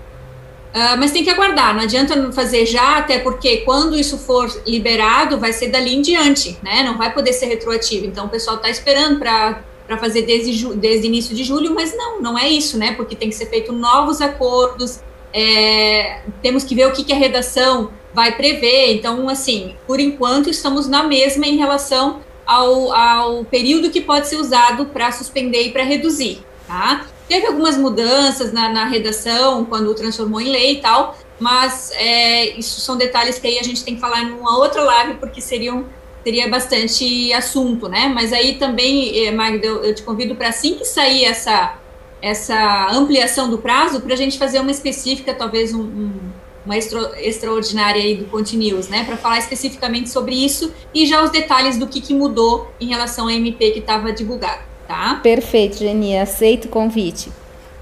Aí o principal ponto é isso, pessoal, ainda não tem ampliação do prazo, tá? Queria falar só um pouquinho sobre a RAIS, né? O pessoal tirando o abono agora, os empregados indo atrás do abono, aquele abono do PIS, e deu alguns problemas em relação às empresas que entregam E-Social, né? E muitas vezes na Caixa, totalmente desinformada, ela acaba pedindo RAIS, mas quem está no grupo 1 e grupo 2 do E-Social não tinha obrigatoriedade de entregar RAIS, né? E aí é desinformação dos atendentes da Caixa. Mas houve um problema no processamento desses eventos do 1.200, que é o evento de remuneração, dos empregados que foram desligados no E-Social. Já foi identificado, já estão corrigindo, tem mais uns 15, 20 dias aí para subir essa correção e logo seguido esses empregados vão receber esse abono. Então, quem tiver nesse problema, pede para aguardar um pouquinho que vai reprocessar esse abono, tá?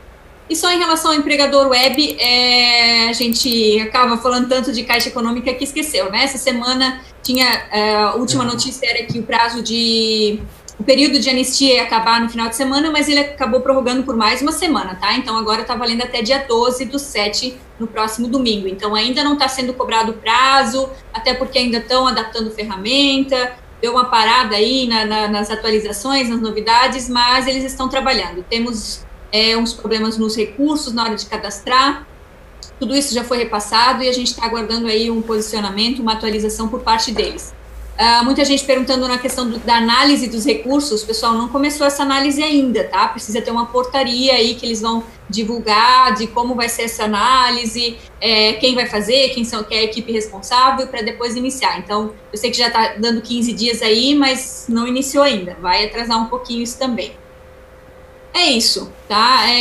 Não tem muitas novidades do empregador web, mas só para deixar vocês também a par aí do que está sendo trabalhado, né? Tem a questão ainda que eles estão trabalhando na compensação dos valores, na GRU, nada disso mudou ainda. A única novidade real é a anistia que prorrogou aí para o dia 12/7, tá? E o resto das notícias realmente ficou na Caixa, né, em relação ao FGTS, uma semana conturbada, Não sei se, Márcia, tu acompanhou, não é só empregador web, sério, ontem, pessoal madrugada mesmo trabalhando, sabe? Então, assim, eu falei que foi desumano, tá? Para mim isso é desumano o que aconteceu e lamentável, né, que a gente tem que dar orientações dessa. Ontem eu tive que, assim, ó, só para finalizar, né, ontem eu tive que dar uma resposta, assim, ela tinha guia emitida, guia do FGTS, a nova guia, né, foi pagar no Internet Bank da Caixa, e o Internet Bank da Caixa não estava aceitando. E eu tive que dizer assim, não, você tem que procurar um outro banco. Sério, eu até me arrepiei aqui.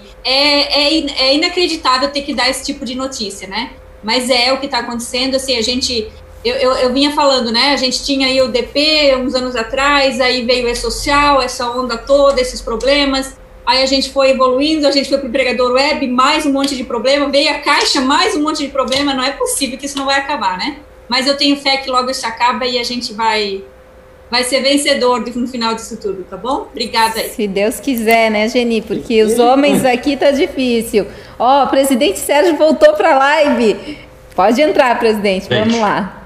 Desculpa, eu não resisti. É uma notícia, um furo de última hora. Que oba, aconteceu. Vamos ver então. Para trazer, temos uma decisão favorável de um juiz do Sescom Campinas, tá? Então, conseguimos o diferimento de uma liminar com relação à Caixa Econômica Federal. Isso é importante porque agora a gente tem que analisar o critério, né? Do jeito que está a liminar, eu acho que ela abrangente para o país inteiro, mas a gente dá uma segurada com relação a esse caso, mas é importante você saber, já dá para o teu público já saber que temos uma liminar, e tem algumas outras, porque a maioria dos sindicatos, por instrução nossa, entraram com um pedido de liminar, né? Então as de manhã foram negativas, agora teve uma positiva, pode ser que a gente consiga reverter as outras, e as que ainda não saíram, talvez saiam positivas, o que nos ajuda e muito nesse momento. Abre um precedente, né, presidente? Pois é, eu quis entrar para justamente trazer essa notícia, que é muito importante, a gente está assim, ansioso porque ocorresse isso, e é notícia de primeira mão. Maravilhoso, okay? Muitíssimo obrigada. Sempre que precisar, entra aí. Tamo junto. Obrigada, presidente. Olha... Gente, eu vou encerrar o News e vamos entrar para o Talk agora. Quero agradecer a todos que estiveram com a gente aqui no ContiNews hoje. palestra. Quem aguardou até agora para participar do talk, eu peço desculpas, deu uma boa de uma atrasada, né, gente? Mas era importante, a gente tinha sempre alguns temas que nos tomam durante a semana, e essa questão da Folha realmente está massacrando o pessoal do Departamento Pessoal. Então, muito obrigada a todos. Vamos para o talco, vamos falar de inovação, como inovar nesse cenário todo. Quem vai embora, gente, beijo para quem vai. Eu fico com quem fica aí. Ana Meneghini, seja bem-vinda, minha querida. Magda, tudo bem? Tudo bem. Então tá bom. Eu acho que a primeira inovação que o mercado contábil pode fazer, dadas essas intempéries todas, eu fiquei desesperada com tudo que vocês estavam falando, porque eu não sou contadora, né? Eu fico imaginando o que é ser contadora ou contador nesse momento. A primeira inovação é ter muito equilíbrio pessoal, né, gente? Ter muita parcimônia consigo próprio, ter muita serenidade. E eu acho que se antecipar às dúvidas dos clientes. Então, se já está tendo esse problema, já faz aquela lista de transmissão, já faz aquele bannerzinho, já faz aquela comunicação antes dos clientes ligarem perguntando. Porque a confusão não acerta, né? Ainda bem que o presidente trouxe essa notícia para a gente. Sabe uma das coisas que aconteceu, que eu ouvi contador me relatando, que nem ofereceu parcelamento para os clientes em função desse trabalho todo de prever que daria um trabalho, uma demanda muito grande para o escritório, e acabou não oferecendo o parcelamento. Isso para vocês, eu não sei se isso é inovar, se isso é facilitar, isso é prever, se antever, como é que vocês veem essa questão? Bom, eu particularmente acho que o papel do contador é buscar soluções para os seus clientes, né, para o mercado, e a partir do momento que ele faz isso, ele toma essa decisão, ele está tomando uma decisão que pode estar atrapalhando o negócio do cliente dele. Então, entendo que o melhor é oferecer soluções para o cliente, apresentar o que está sendo feito para ele, e é um momento da gente trabalhar de forma conjunta com o cliente, compartilhada. Isso também faz parte da inovação, né? Quando a gente fala em inovação, inovação não é só aquelas novidades enlouquecedoras, novidades disruptivas, não. A inovação também está dentro da novidade, na mudança de oferecer o serviço, na mudança de como se posicionar. E aí, quando você trabalha, e na forma também de você trabalhar com o seu cliente. Então, trabalhar com uma contabilidade colaborativa, vamos dizer assim, trabalhar a quatro mãos, isso também é uma inovação. Então, eu entendo que o papel do contador, nesse momento, deva buscar soluções e trabalhar em conjunto com ele. Isso já é, para mim, uma inovação muito importante, porque, com certeza, isso vai passar e ele vai lembrar de quem? Do contador. No contador que fez uma melhoria no fluxo de caixa dele, que permitiu que ele trouxesse soluções para que ele falasse, não, poxa, eu vou conseguir melhorar meu fluxo de caixa, eu vou conseguir investir essa grana em outra coisa, eu vou conseguir trabalhar junto com o meu contador para eu manter os meus profissionais trabalhando comigo. Então, assim, para mim, a inovação é você buscar essa solução para se diferenciar do mercado, também é um outro ponto importante, né? Como você vai se diferenciar, que eu acho que é uma tendência, já era antes, mas assim, daqui para frente mais ainda, é a diferenciação da empresa contábil, do serviço que vai prestar para o mercado em que ele está atuando, para os clientes que ele está atuando. Então, isso tudo faz parte dessa inovação. E é o momento que a gente está da pandemia, gente, é o momento propício para essa coisa da inovação, da novidade, de se reinventar, porque tira a gente da zona de conforto, o risco é maior para todo mundo, e é aí que nasce a inovação, é aí que tem um ambiente perfeito para a gente se desenvolver, para a gente crescer junto. Então, respondendo a sua pergunta, eu acho que perde uma grande oportunidade de ser um parceiro ali, de estar junto com o seu cliente. E a inovação também nesse... Pode... Desculpa, Má. Acho que a inovação também nesse sentido é entender isso, né? Eu tenho uma empresa contábil. Ok, eu estou prevendo que vão haver problemas. Como é que eu posso inovar nos meus processos? Como é que eu posso direcionar meu time para ficar melhor aqui? Porque agora...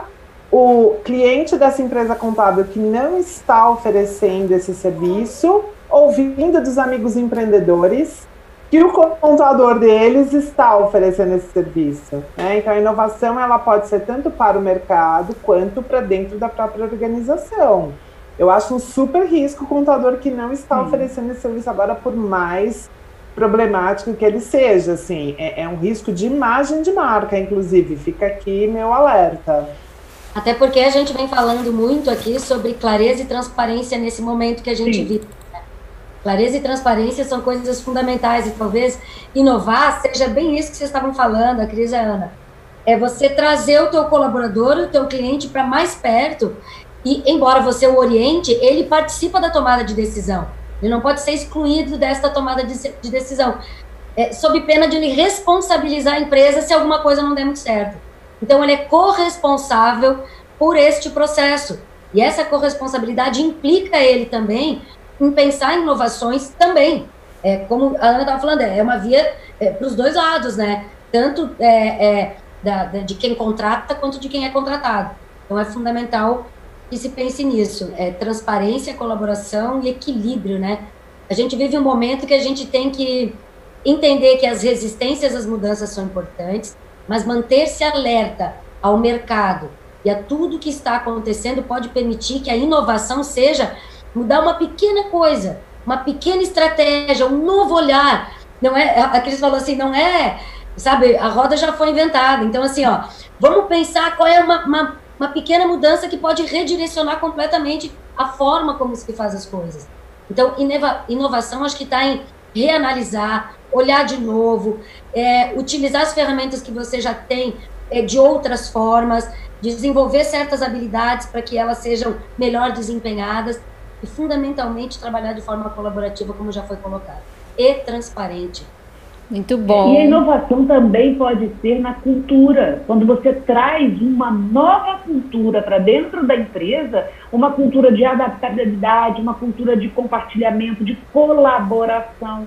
Não é só a colaboração, no caso, como a Magda colocou, de você colaborar, óbvio, trabalhar a quatro mãos com o teu cliente, porque, na verdade, a empresa é dele, né? Você, quando traz ele para uma solução, você está dividindo com ele. E essa cultura, ela também tem que ser tratada dentro da empresa, porque as pessoas que trabalham com você, elas vão começar a desenvolver, isso também é inovação, essa questão da velocidade, da adaptação, sabe? E isso vai tocar direto, a Ana pode até confirmar aí, na imagem da empresa. 100%. Porque ele vai reconhecer isso na ponta operacional, no colaborador que está ali direto no dia a dia, gente, que está ali na dor daquele cliente naquele momento. Então, também é um processo de inovação, sabe, que eu acho que esse momento todo vai acabar, já forçou, né, que a gente fizesse a inovação, a verificação de tudo, mas a galera está muito ligada assim, à tecnologia, tem que inovar com tecnologia, isso já tinha falado há muito tempo. Agora, e a cultura, né? E a atitude, tudo isso também é uma questão de inovação, porque isso vai inovar e vai impactar no modelo do seu negócio, vai impactar no seu serviço, e isso tudo é inovação. Gente, eu quero perguntar para o Ellington, Ellington tá aí com a gente, Marcelo acabou sumindo. Depois vamos ver se... Ah, tá. Ele pediu desculpa, Má. Ah, então tá. Sair. Então vamos sem Marcelo, vamos nós aqui. Eu queria fazer uma pergunta para ele, mas vamos fazer aqui também para o Ellington, com relação à questão das pessoas talvez não inovarem em função de querer fazer algo muito perfeito, algo muito bom. E, na verdade, quando eles ficam esperando e postergando e projetando, acabam não agindo. Queria que tu me falasse com relação às coisas, às ações que têm que ser feitas. Timing. Vamos inverter esse negócio aí? Não vamos falar de quem não faz? Vamos falar de quem faz no mesmo cenário, né? Existe o mesmo cenário para todo mundo, né? As mesmas dificuldades, são empresas de contabilidade, blá, blá, blá, blá, blá, blá, blá, blá, né? E eu vejo muita gente inovando, né? Tem gente até virando, tem empresas de contabilidade até virando banco, né? Oferecendo serviço de banco, enfim, oferecendo serviço de consultoria de sistema financeiro, né, como existe muitos contadores hoje oferecendo sistemas da Omie para os seus próprios clientes, integrando os sistemas aí de forma online, ganhando produtividade nisso. Então, a inovação no mundo contábil, eu acho que assim, a primeira coisa tem que ter organização, né? Tem que ver o que quer, porque é tanta coisa. E a gente sabe que se for tentar fazer tudo ao mesmo tempo, não vai ter perna para isso. Então tem que ver onde é que está a ferida, onde é que mais dói, né? E não precisa reinventar a roda. Tem muita coisa nova para muitos, para outros já está, né? Lógico, quem já está mais adiantado, por isso que eu falei lá no início, né? A tecnologia tem que ver o timeline da inovação para cada um, né? O que para alguns agora é inovação, para outros já estão fazendo há 2, 3 anos. Mas não importa, tem que fazer, né? Várias palestras que eu já fui por aí nos últimos anos, as pessoas estão dizendo o seguinte para nós: olha, toda empresa no futuro vai ser uma empresa de tecnologia, né? Não tem como ser diferente disso. Então, a primeira coisa que tem que ter em mente isso, né? Aceitar a tecnologia, né, dentro de si. Acho que essa é a maior resistência que existe. Muita gente é resistente à tecnologia. Até agora deu, daqui para frente não vai dar mais, né? Deu para dar essa enganada aí até agora, mas daqui para frente quem não se aliar à tecnologia vai se acabar. Essa que é a verdade. E eu vejo muita gente investindo, e eu gosto daquelas pessoas, né, por mais que eu sou da área de tecnologia, né, enfim, a gente está sempre estudando, sempre indo atrás de coisas novas e conversando. Graças a Deus estou cercado de pessoas que gostam de tecnologia e que desafiam a gente, né? Eu gosto de ver aqueles clientes que exigem da gente, né? Eu gosto de estar junto com esses caras, porque se eu for escutar o mimimi, a ladainha dos que não conseguem fazer, eu estou morto, né? Então eu vou ter que me enterrar vivo na areia, né? Então assim, ó, gente, tem que ser positivo, né? Tem que ser para frente, né? Tem que se espelhar em quem está fazendo, né? Não adianta dar desculpa que não funciona. Pô, não funciona para ti, mas por que funciona para o outro, né? Por que tem gente que está conseguindo fazer? Por que tem gente que está tão lá, tá tão avançado, né? Assim, a desculpa é para não fazer, é por preguiça, é por medo, é porque não quer investir, quer botar o dinheiro todo na sua vida pessoal, não quer investir na sua empresa. Cada um tem uma maneira, uma forma de não querer fazer, entendesse? Mas o fato é que precisa. Márcia, né? Então como vencer essa resistência e começar a inovar, entendeu? Essa resistência que é do humano, né? É do humano, na verdade. É difícil ter iniciativa com tantas incertezas que a gente tem nesse atual cenário. Mas quem é assim, ó, é mais difícil abrir caminho, né? Você tem que ir lá abrindo picada. Quem vem atrás já vem, mas quem abre caminho está na frente, está sempre na frente. Então assim, é um pouco mais difícil, pode ser um pouco mais trabalhoso, mas o retorno é tão grande quanto foi o teu esforço nesse momento de abrir esses caminhos novos. A inovação, ela tem a ver com coragem, ela tem a ver com a ideia de já tentei tantas vezes, não deu certo, mas se reinventar, continuar entendendo, avaliar os seus processos e verificar aonde foi a falha, onde foi que não deu. O Ellington falou um negócio agora: por que tem gente fazendo e dá certo? O que eu preciso desenvolver de competência, de expertise, de habilidade para conseguir me reinventar, me inovar, sabe? Se reinventar de novo, olhar de novo para você, para o seu trabalho, para o seu setor. E o ramo da contabilidade, ele é interessante, eu estava vendo o Marcelo falando agora, ele continua, quer dizer, ele se mantém estável. Quando a gente fala em resiliência, a gente fala na capacidade de adaptação, na capacidade que a gente tem de, numa queda, se levantar, de quase cair e dar um jeito de não cair muito. Então, a gente está falando o quê? Essa manutenção de um certo equilíbrio. E o equilíbrio é oscilante, o equilíbrio não é estático. Então, pode não ter dado muito certo agora, espera um pouco, agrega mais alguma coisa aqui e, de repente, você vira essa balança para o teu lado. Então, inovação é persistência, é lutar contra a nossa tendência a não mudar. A gente não quer mudar, mas mudar é fundamental, porque mudar dá trabalho. Então, eu vou continuar como está, não está muito bom, não é o momento.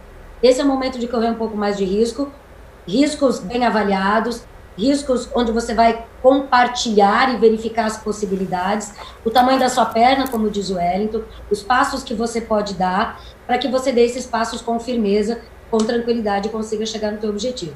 Então, nesse momento é persistência, é desenvolver, para quem ainda não tem a resiliência, encontrar o seu ponto de equilíbrio, entendendo que o equilíbrio não é estático, é sempre oscilante. Um dia a gente está um pouco aqui, outro dia um pouco aqui, mas persista. Quer ver uma coisa bacana? Nem tudo está perdido, né? Ontem a gente fez uma live de contabilidade digital só sobre o assunto. Assim, ó, a gente fez uma proposta aí, já estamos com 2 grupos de 250 pessoas mais ou menos, Só para falar sobre contabilidade digital, está em torno de 500, mais ou menos 500 contadores interessados no assunto. Né? Isso foi criado há 2 semanas atrás. Ontem fizemos essa primeira live, né, para falar de bem básico, contabilidade digital básica, esse é o objetivo. Criar uma, eu falei para eles, gente, não vamos sair olhando as tecnologias. Primeiro, vamos criar uma base para isso, uma base sólida, né, para que vocês tenham convicção em frente ao cliente de vocês, que talvez, o que a gente mais ouve falar, ah, que o meu cliente não vai usar um autoatendimento, que não sei o quê, blá, blá, blá, blá, blá, blá. Então, precisa primeiro criar uma estrutura básica, né, para que a gente entenda o que, que é isso, o que, que é a inovação, o que, que é uma contabilidade digital, né, que eu acredite nisso, que meu time todo acredite nisso e que eu tenha a capacidade de fazer o meu cliente acreditar nisso, né, porque é uma mudança de cultura. Né? Então, se não houver isso, vai haver uma frustração. Vai ver investimento, vai declinar e o cara vai se decepcionar e não vai fazer mais. Então, primeiro precisa essa conscientização. E, para minha surpresa, tinha mais de 300 contadores ao vivo, né, participando desse evento. Hoje já está com mais de 2.000 pessoas já assistiram essa live de ontem, de quase 2 horas. Então, então tem muita gente a fim de aprender, interessada em inovar no mundo da contabilidade. É ótimo isso. Agora, eu queria saber, a Márcia falou em que é o momento de correr riscos. Cris, eu queria que tu falasse, já que tu trabalhas com gestão de processos, como mensurar qual risco vale a pena, qual risco não vale a pena quando a gente está falando em inovar? Vamos lá. Como o Ellington falou, tudo vai depender muito de onde cada empresa está. O que para mim é um risco alto pode ser um risco muito baixo para uma empresa que já está bem adiantada. Então isso vai depender muito da avaliação de cada um. Vou dar um exemplo prático, né? Aquela empresa de contabilidade que de repente mantinha todos os processos, todos os controles manuais.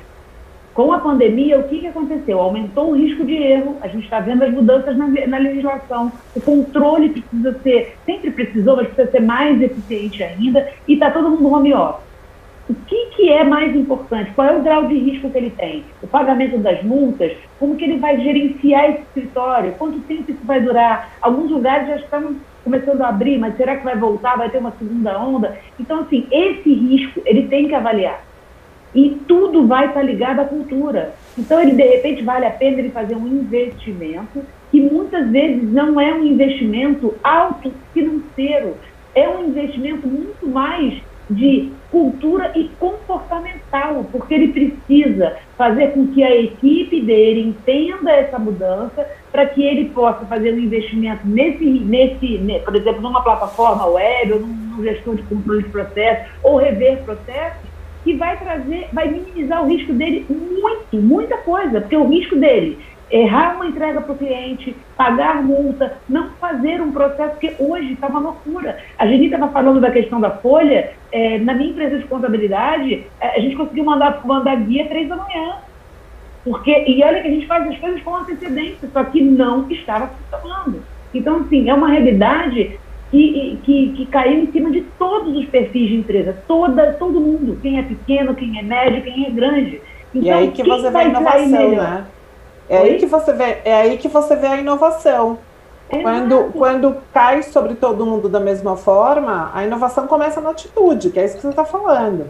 Se você não tiver uma atitude, se você não for para cima, se você não se posicionar, você se esconder, ah, não, é muito difícil, vai dar trabalho, não vou ficar aqui até 3 da manhã, se você desistir... Se além de não inovar, tem os riscos para a marca. Não tem como negar. Com certeza. E risco financeiro, inclusive, que contador entende muito bem isso. O risco de ter que desembolsar, além do risco da marca, risco de ter que botar a mão no dinheiro e pagar a multa. Então, assim, são esses riscos que ele precisa avaliar. E dizer qual é o risco e como é muito complicado. Eu acho que sim, um outro ponto que parece inovação, mas para alguns não é, é você começar a ter indicadores, começar a olhar para a sua empresa e medir de onde você está indo, para onde você está indo. Então isso vai trazer velocidade quando dá problema, porque quando o ambiente vira caótico, a visibilidade, você ter acesso à informação e analisar de forma rápida, faz com que você consiga colocar, por exemplo, você consegue montar uma sala de crise, você consegue resolver tudo muito rápido. Vai ser a melhor solução, a solução perfeita? Não, mas é a melhor solução para aquele momento. Então, se antecipar e começar a trabalhar de pouquinho em pouquinho essa inovação, eu acho que já é uma grande mudança. Não adianta querer fazer tudo, e aí a Márcia pode até ajudar a gente. Eu percebo também que muitas vezes, esse software não é bom, essa solução não é boa, isso aqui, não sei. É uma perfeição que, na verdade, é para esconder. A Márcia que entende de psicologia, mas eu acho isso, para esconder um medo de enfrentar alguns riscos. Então, esse ponto é fundamental. Você fez uma fala perfeita, bem por aí, como a gente aprende, né? Como é bom estar aqui, né? Falar perfeito. É perfeito, porque é bem isso mesmo, assim, ó. O risco depende do tamanho da tua perna. Então, assim, ó, aonde você quer ir? É comprido, é forte, você tá bem, não tá bem para dar esse passo, como é que é? Então, é isso. Mas isso que você falou é muito bacana. Até que ponto eu não ando de medo de não conseguir andar? Ou de medo de aonde vai dar? É isso que eu falo das incertezas. As incertezas muitas vezes nos imobilizam. E nesse momento, ficar imobilizado é ficar para trás. Porque o Ellington acabou de dizer, numa live, mais de 3 mil pessoas assistiram buscando algum tipo de inovação. Enquanto você está sentado, resistindo, e muitas pessoas falam isso, né? Ai, meu Deus, mas é muito difícil esse programa, não vou deixar para amanhã, não, outro dia, em outro momento. Esse é um momento de muitas coisas que as pessoas estão há muito tempo para tomar decisão. Talvez seja um momento de reavaliar e ver, bom, é o momento de decidir, porque ou a gente vai ser engolido pelo que está acontecendo, ou a gente vai fazer alguma coisa disso para tentar ir para frente. Quem não está buscando vai acabar ficando, assim, ó, essa fatura vai bater na porta de todo mundo, eu não tenho dúvida, de tudo isso que está acontecendo. Cada um tem que ter recursos para dar conta disso tudo. Então, desenvolver recursos nesse momento é fundamental. A Magda estava falando de pessoas que não... que escondem um pouco isso, que não falam muito, que não colaboram, que tem que falar. Trabalho colaborativo, trabalho em equipe mais do que nunca, transparência, e aí a Ana estava falando de marca, as marcas serão lembradas pelo que elas estão fazendo agora. Muitas vão se firmar e vão crescer muito. Em tempos de crise, e a gente já tivemos algumas crises mundiais aí, as grandes guerras, por exemplo, as empresas que conseguiram algum grau de inovação, e não precisa ser uhul, elas conseguiram se reinventar e permanecer no mercado. Então, tem que pensar nisso, né? É isso aí, concordo gênero número grau. Muito bom, gente. Agora sim. Criatividade, gente. Criatividade é muito importante para apoiar essa inovação. Ai, tem pouco dinheiro, ai, calma. Use a criatividade, não fique imaginando se é de rio de dinheiro para fazer algum tipo de inovação. Se você usar a criatividade, principalmente... consulte a sua equipe, eles vão te ajudar a trazer essa inovação. Sozinho, ninguém carrega nada, não adianta você ficar carregando, puxando, na verdade. Quando você fica sozinho, você puxa, né? Então, quando você trabalha com eles, vocês vão juntos, criando e desenvolvendo soluções inovadoras e que você consegue implantar, porque está todo mundo comprando a ideia, né?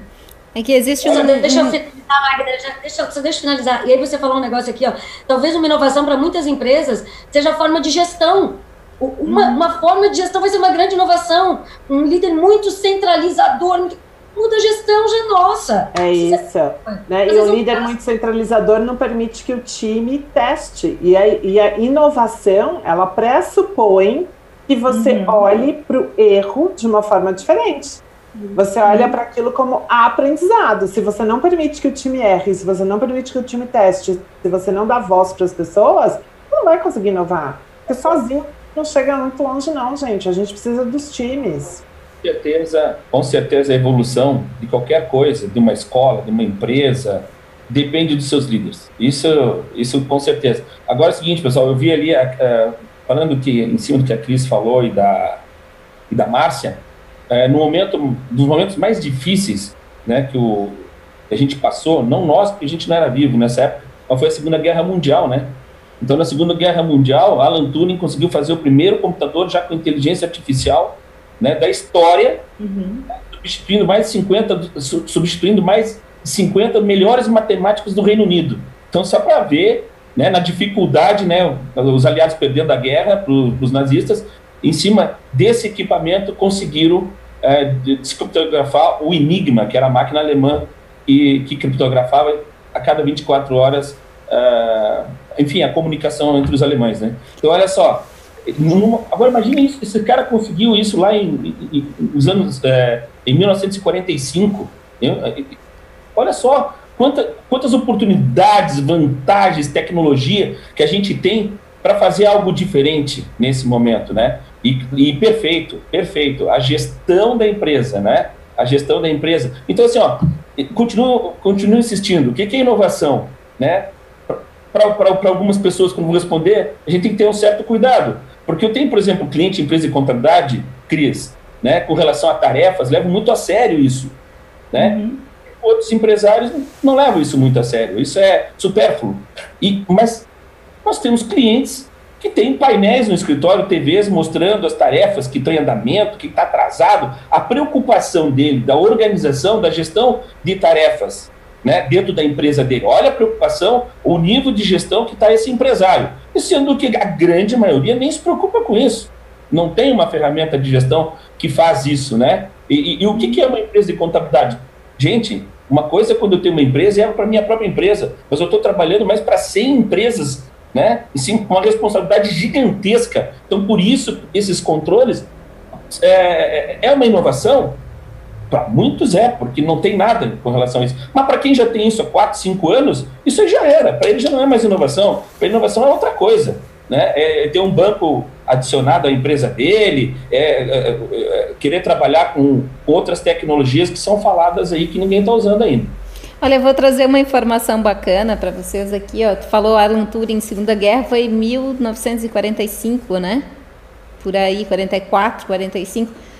E o Alan Turing desenvolveu uma máquina que, na verdade, quem desenvolveu o projeto disso, que só não conseguiu fazer isso, foi uma mulher lá 100 anos atrás, em 1843, Ada Lovelace. Ela que fez... Nada, mundo. Isso. De nada. Ela fez esse projeto, está aqui, eu estava lendo aqui, ó. O único problema encontrado por Lovelace na época é que ela simplesmente não possuía o maquinário necessário para colocar os estudos à prova. Que aconteceu, 100 anos depois.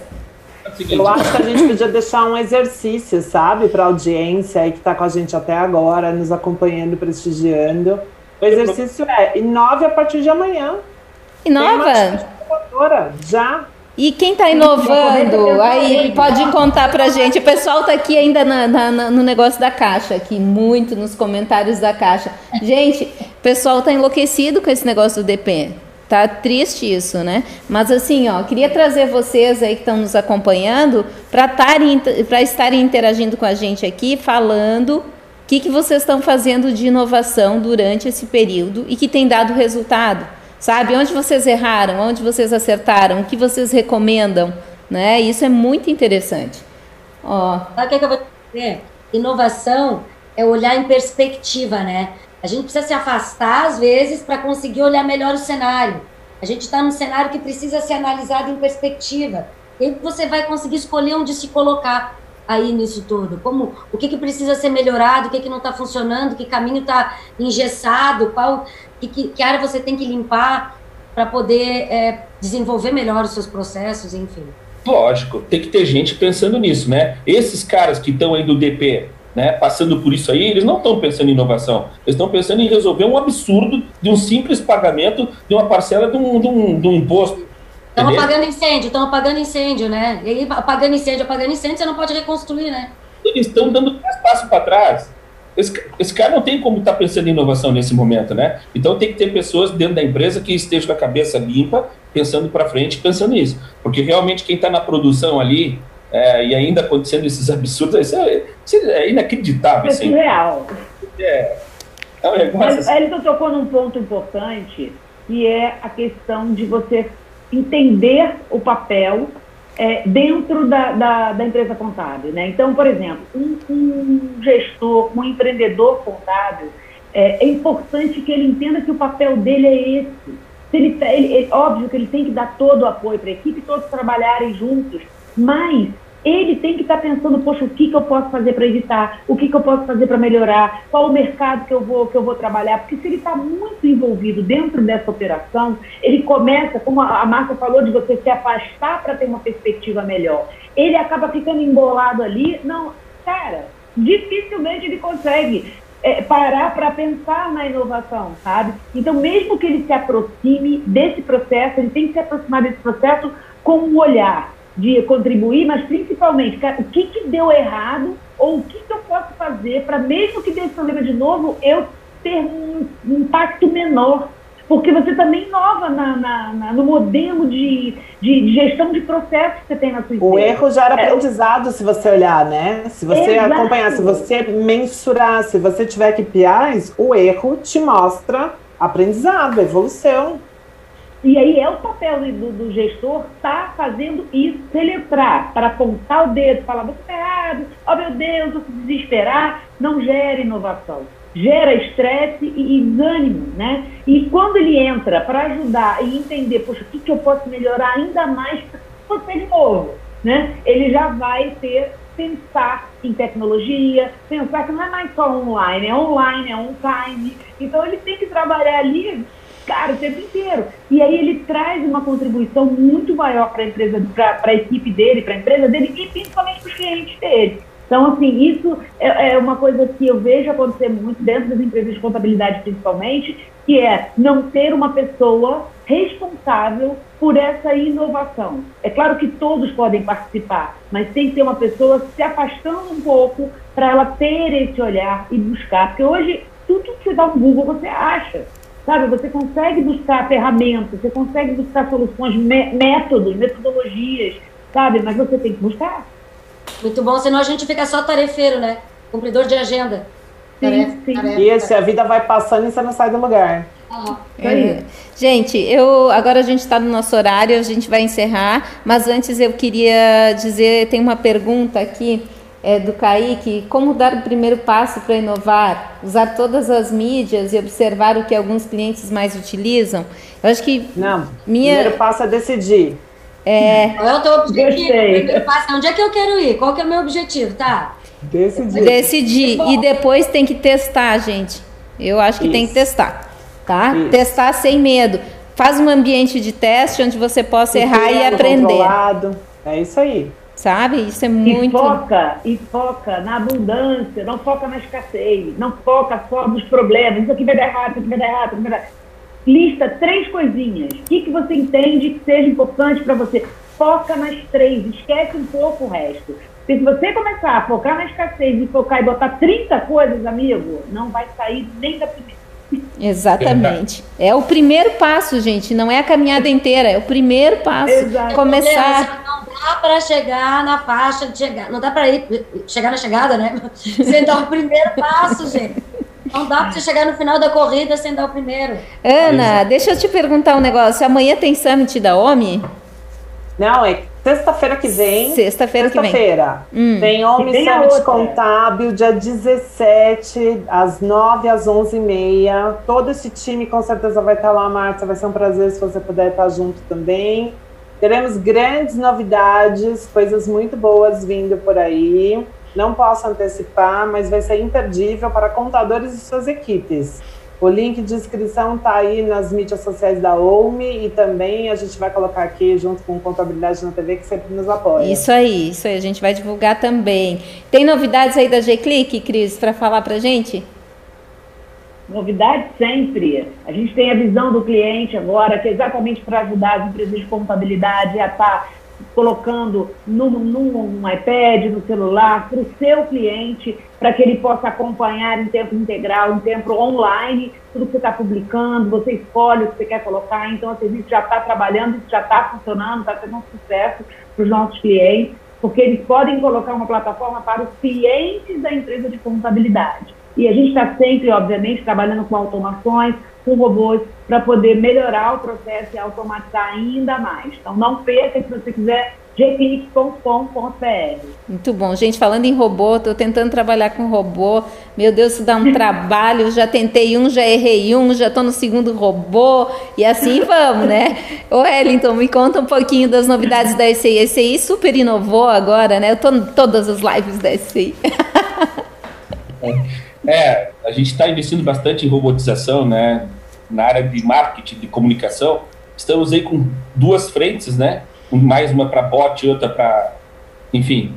Bom, assim, ó, a gente tem muitas inovações. A gente lançou agora no início do mês passado, já faz um mês, que a gente lançou o auditor ECF e ECD, né? Já faz um mês que a gente lançou, mas o que aconteceu? Tava tanta coisa aí... a gente lançou isso nos sistemas, lançamos os treinamentos na TV SCI, mas a gente não lançou o marketing na rua, porque tá uma zoeira tão grande esse negócio de empregador web, e se a gente lançar isso aí vai desvalorizar um pouco mais. A gente pretende lançar a propaganda, né, para todos os contadores, o vídeo marketing, agora nessa sexta-feira. Muito bom. Márcia, tu já criou? Doutora Márcia, explica pra gente. Então... Alô, Márcia! Oi, a possibilidade da inovação é... Então, primeiro, para o campo da psicologia... Deixei ela toda gaga, viu? Não. É só criar, Márcia, é só criar que a gente vai tudo ouvir, com certeza.